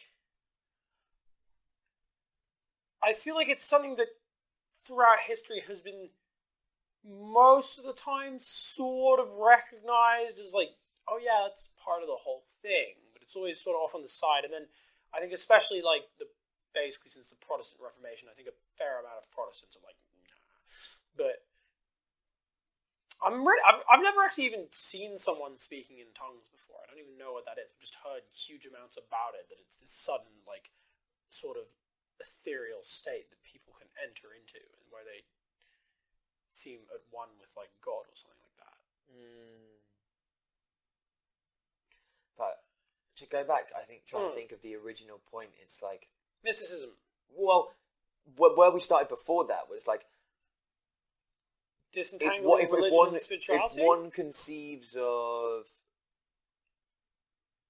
if one has a spiritual relationship with God or with the universe, yeah. Is it true? Ooh, maybe it depends on how you characterize the relationship, though, because like I think everyone has a relationship with the universe by virtue of existence. Like, in fact, that's kind of what existence sort of implies, that it has some kind of relation to the universe. Like, stuff that doesn't exist is, you know, that has absolutely no existence whatsoever, is anything that doesn't in any way relate to everything, which is the universe. So, like, even, for example, like, Star Wars doesn't exist, but it does kind of exist because, you know, it is a movie that exists, and you know, all the characters in it are actors, they're real people, and the lines were written, so it exists in a sense, and everything you can conceive of exists, but all the stuff that you can't even conceive of, in other words, has no relation, that doesn't exist. So everyone has a relationship with the universe, but then some people out there might say that they've never experienced anything spiritual, and so their relationship with the universe is not spiritual. And here's the thing, I think you have to choose to relate to the universe spiritually. And in the same way, I think you have to believe the universe is worth relating to spiritually. In order to do so, you have to choose to believe. But then the whole stance of believing is supposedly knowing. You know, there's this paradox. There's something that Sartre said is like, to believe is to know you believe, and to know you believe is to not believe. Because if you really believed, you wouldn't have to be like, I believe. You just be like, and you know, I was watching this this interview with Carl Jung last week, and the interviewer asked him like, "Do you believe in God?" And Jung pauses for a long time and then goes kind of playfully, "I don't believe.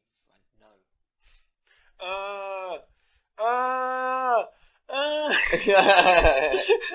Fuck. That's pretty.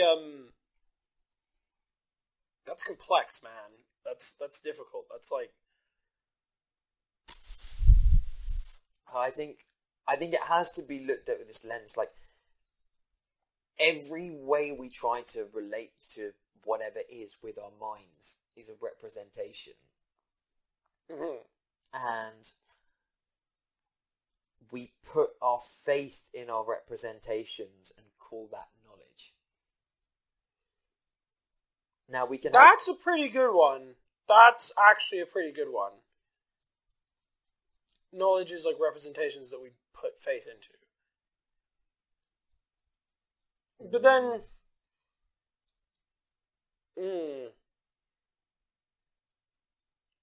within that way of thinking about knowledge, or at least within just that, without adding any caveats, which you could, and I'm not saying you can't add any caveats, but just for the purposes of this question, not without adding any more than just that, does that presuppose that some knowledge could be better than other knowledge?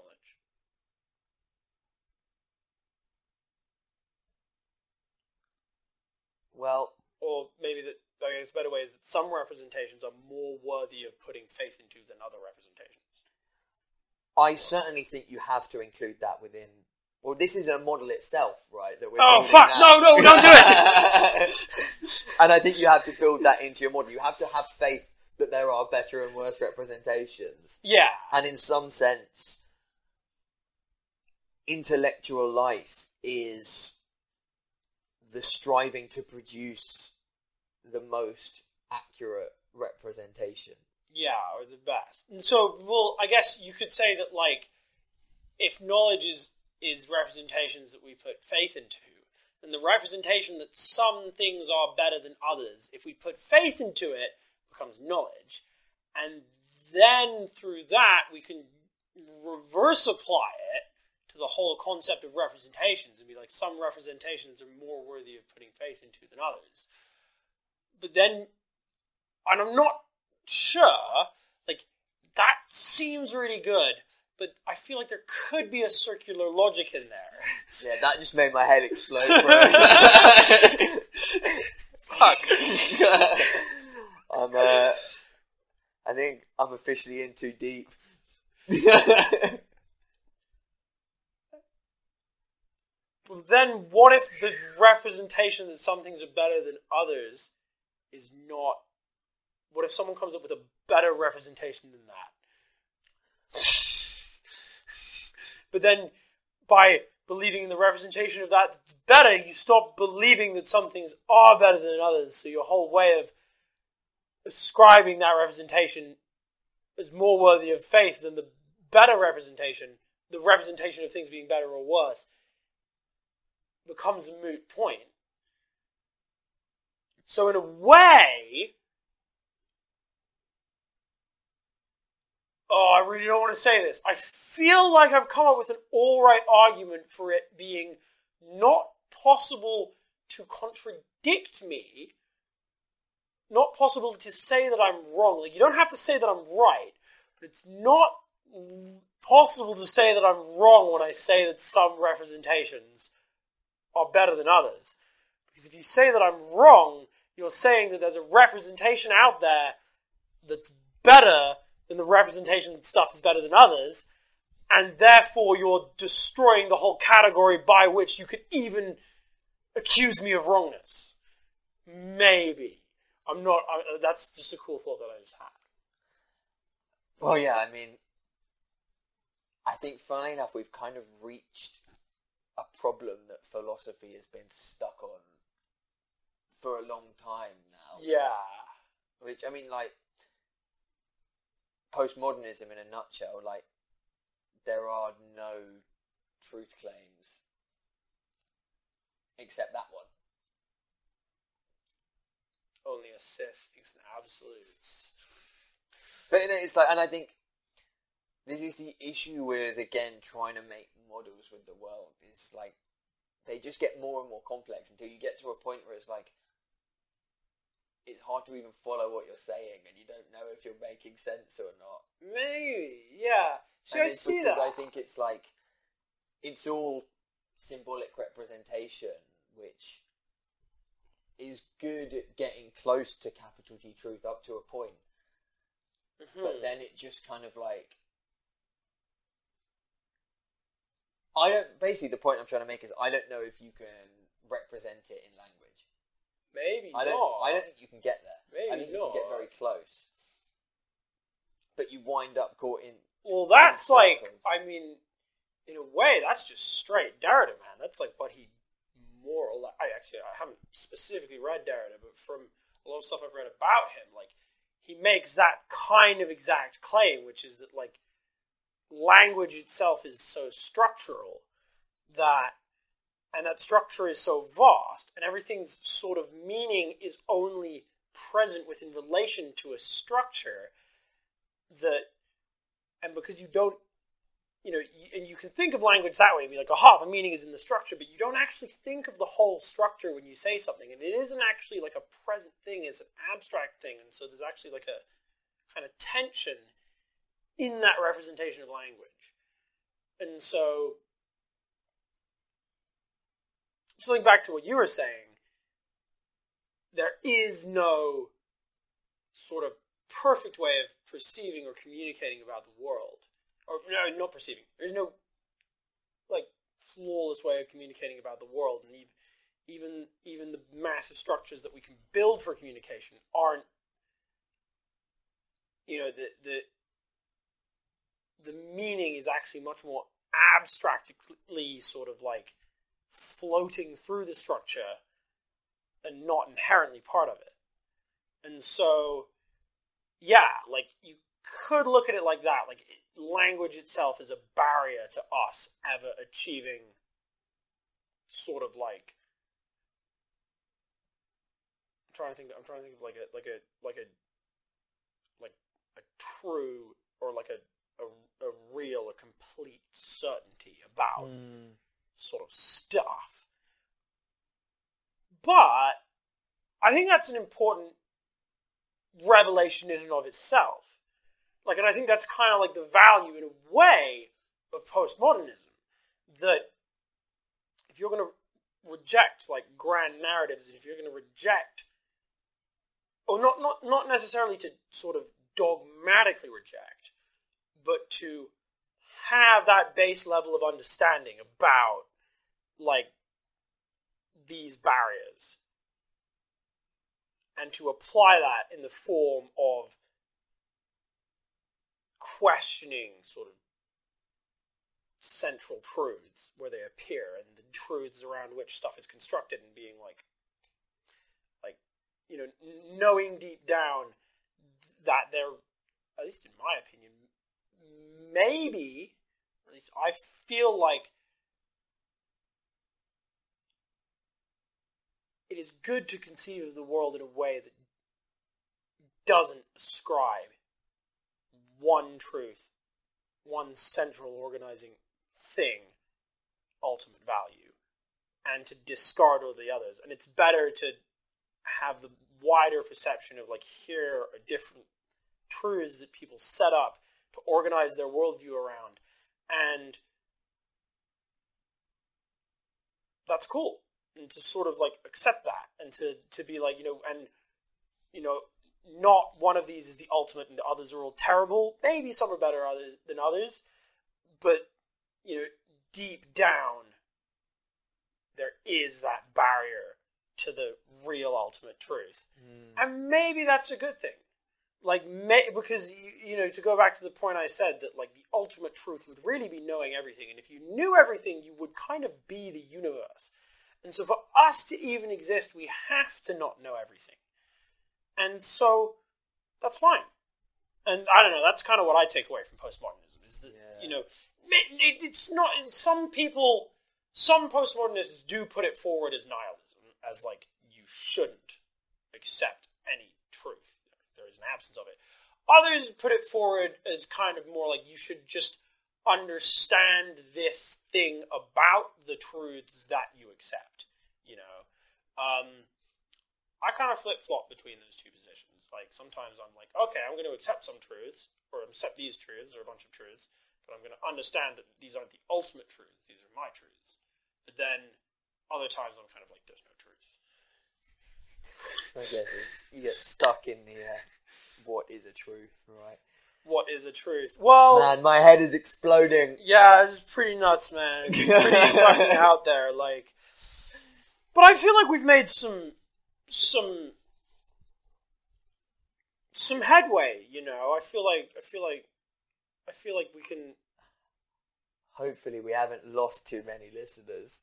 Yeah, that's a good. I mean, hopefully we haven't confused too many people. What the fuck are these guys talking about? Yeah, but at the same time, I think it's good to maybe open our podcast with, like, and this is how we think maybe we might be able or potentially unable to know anything, because everything from this point onward, you can now be like, aha, you know, there's kind of a base or a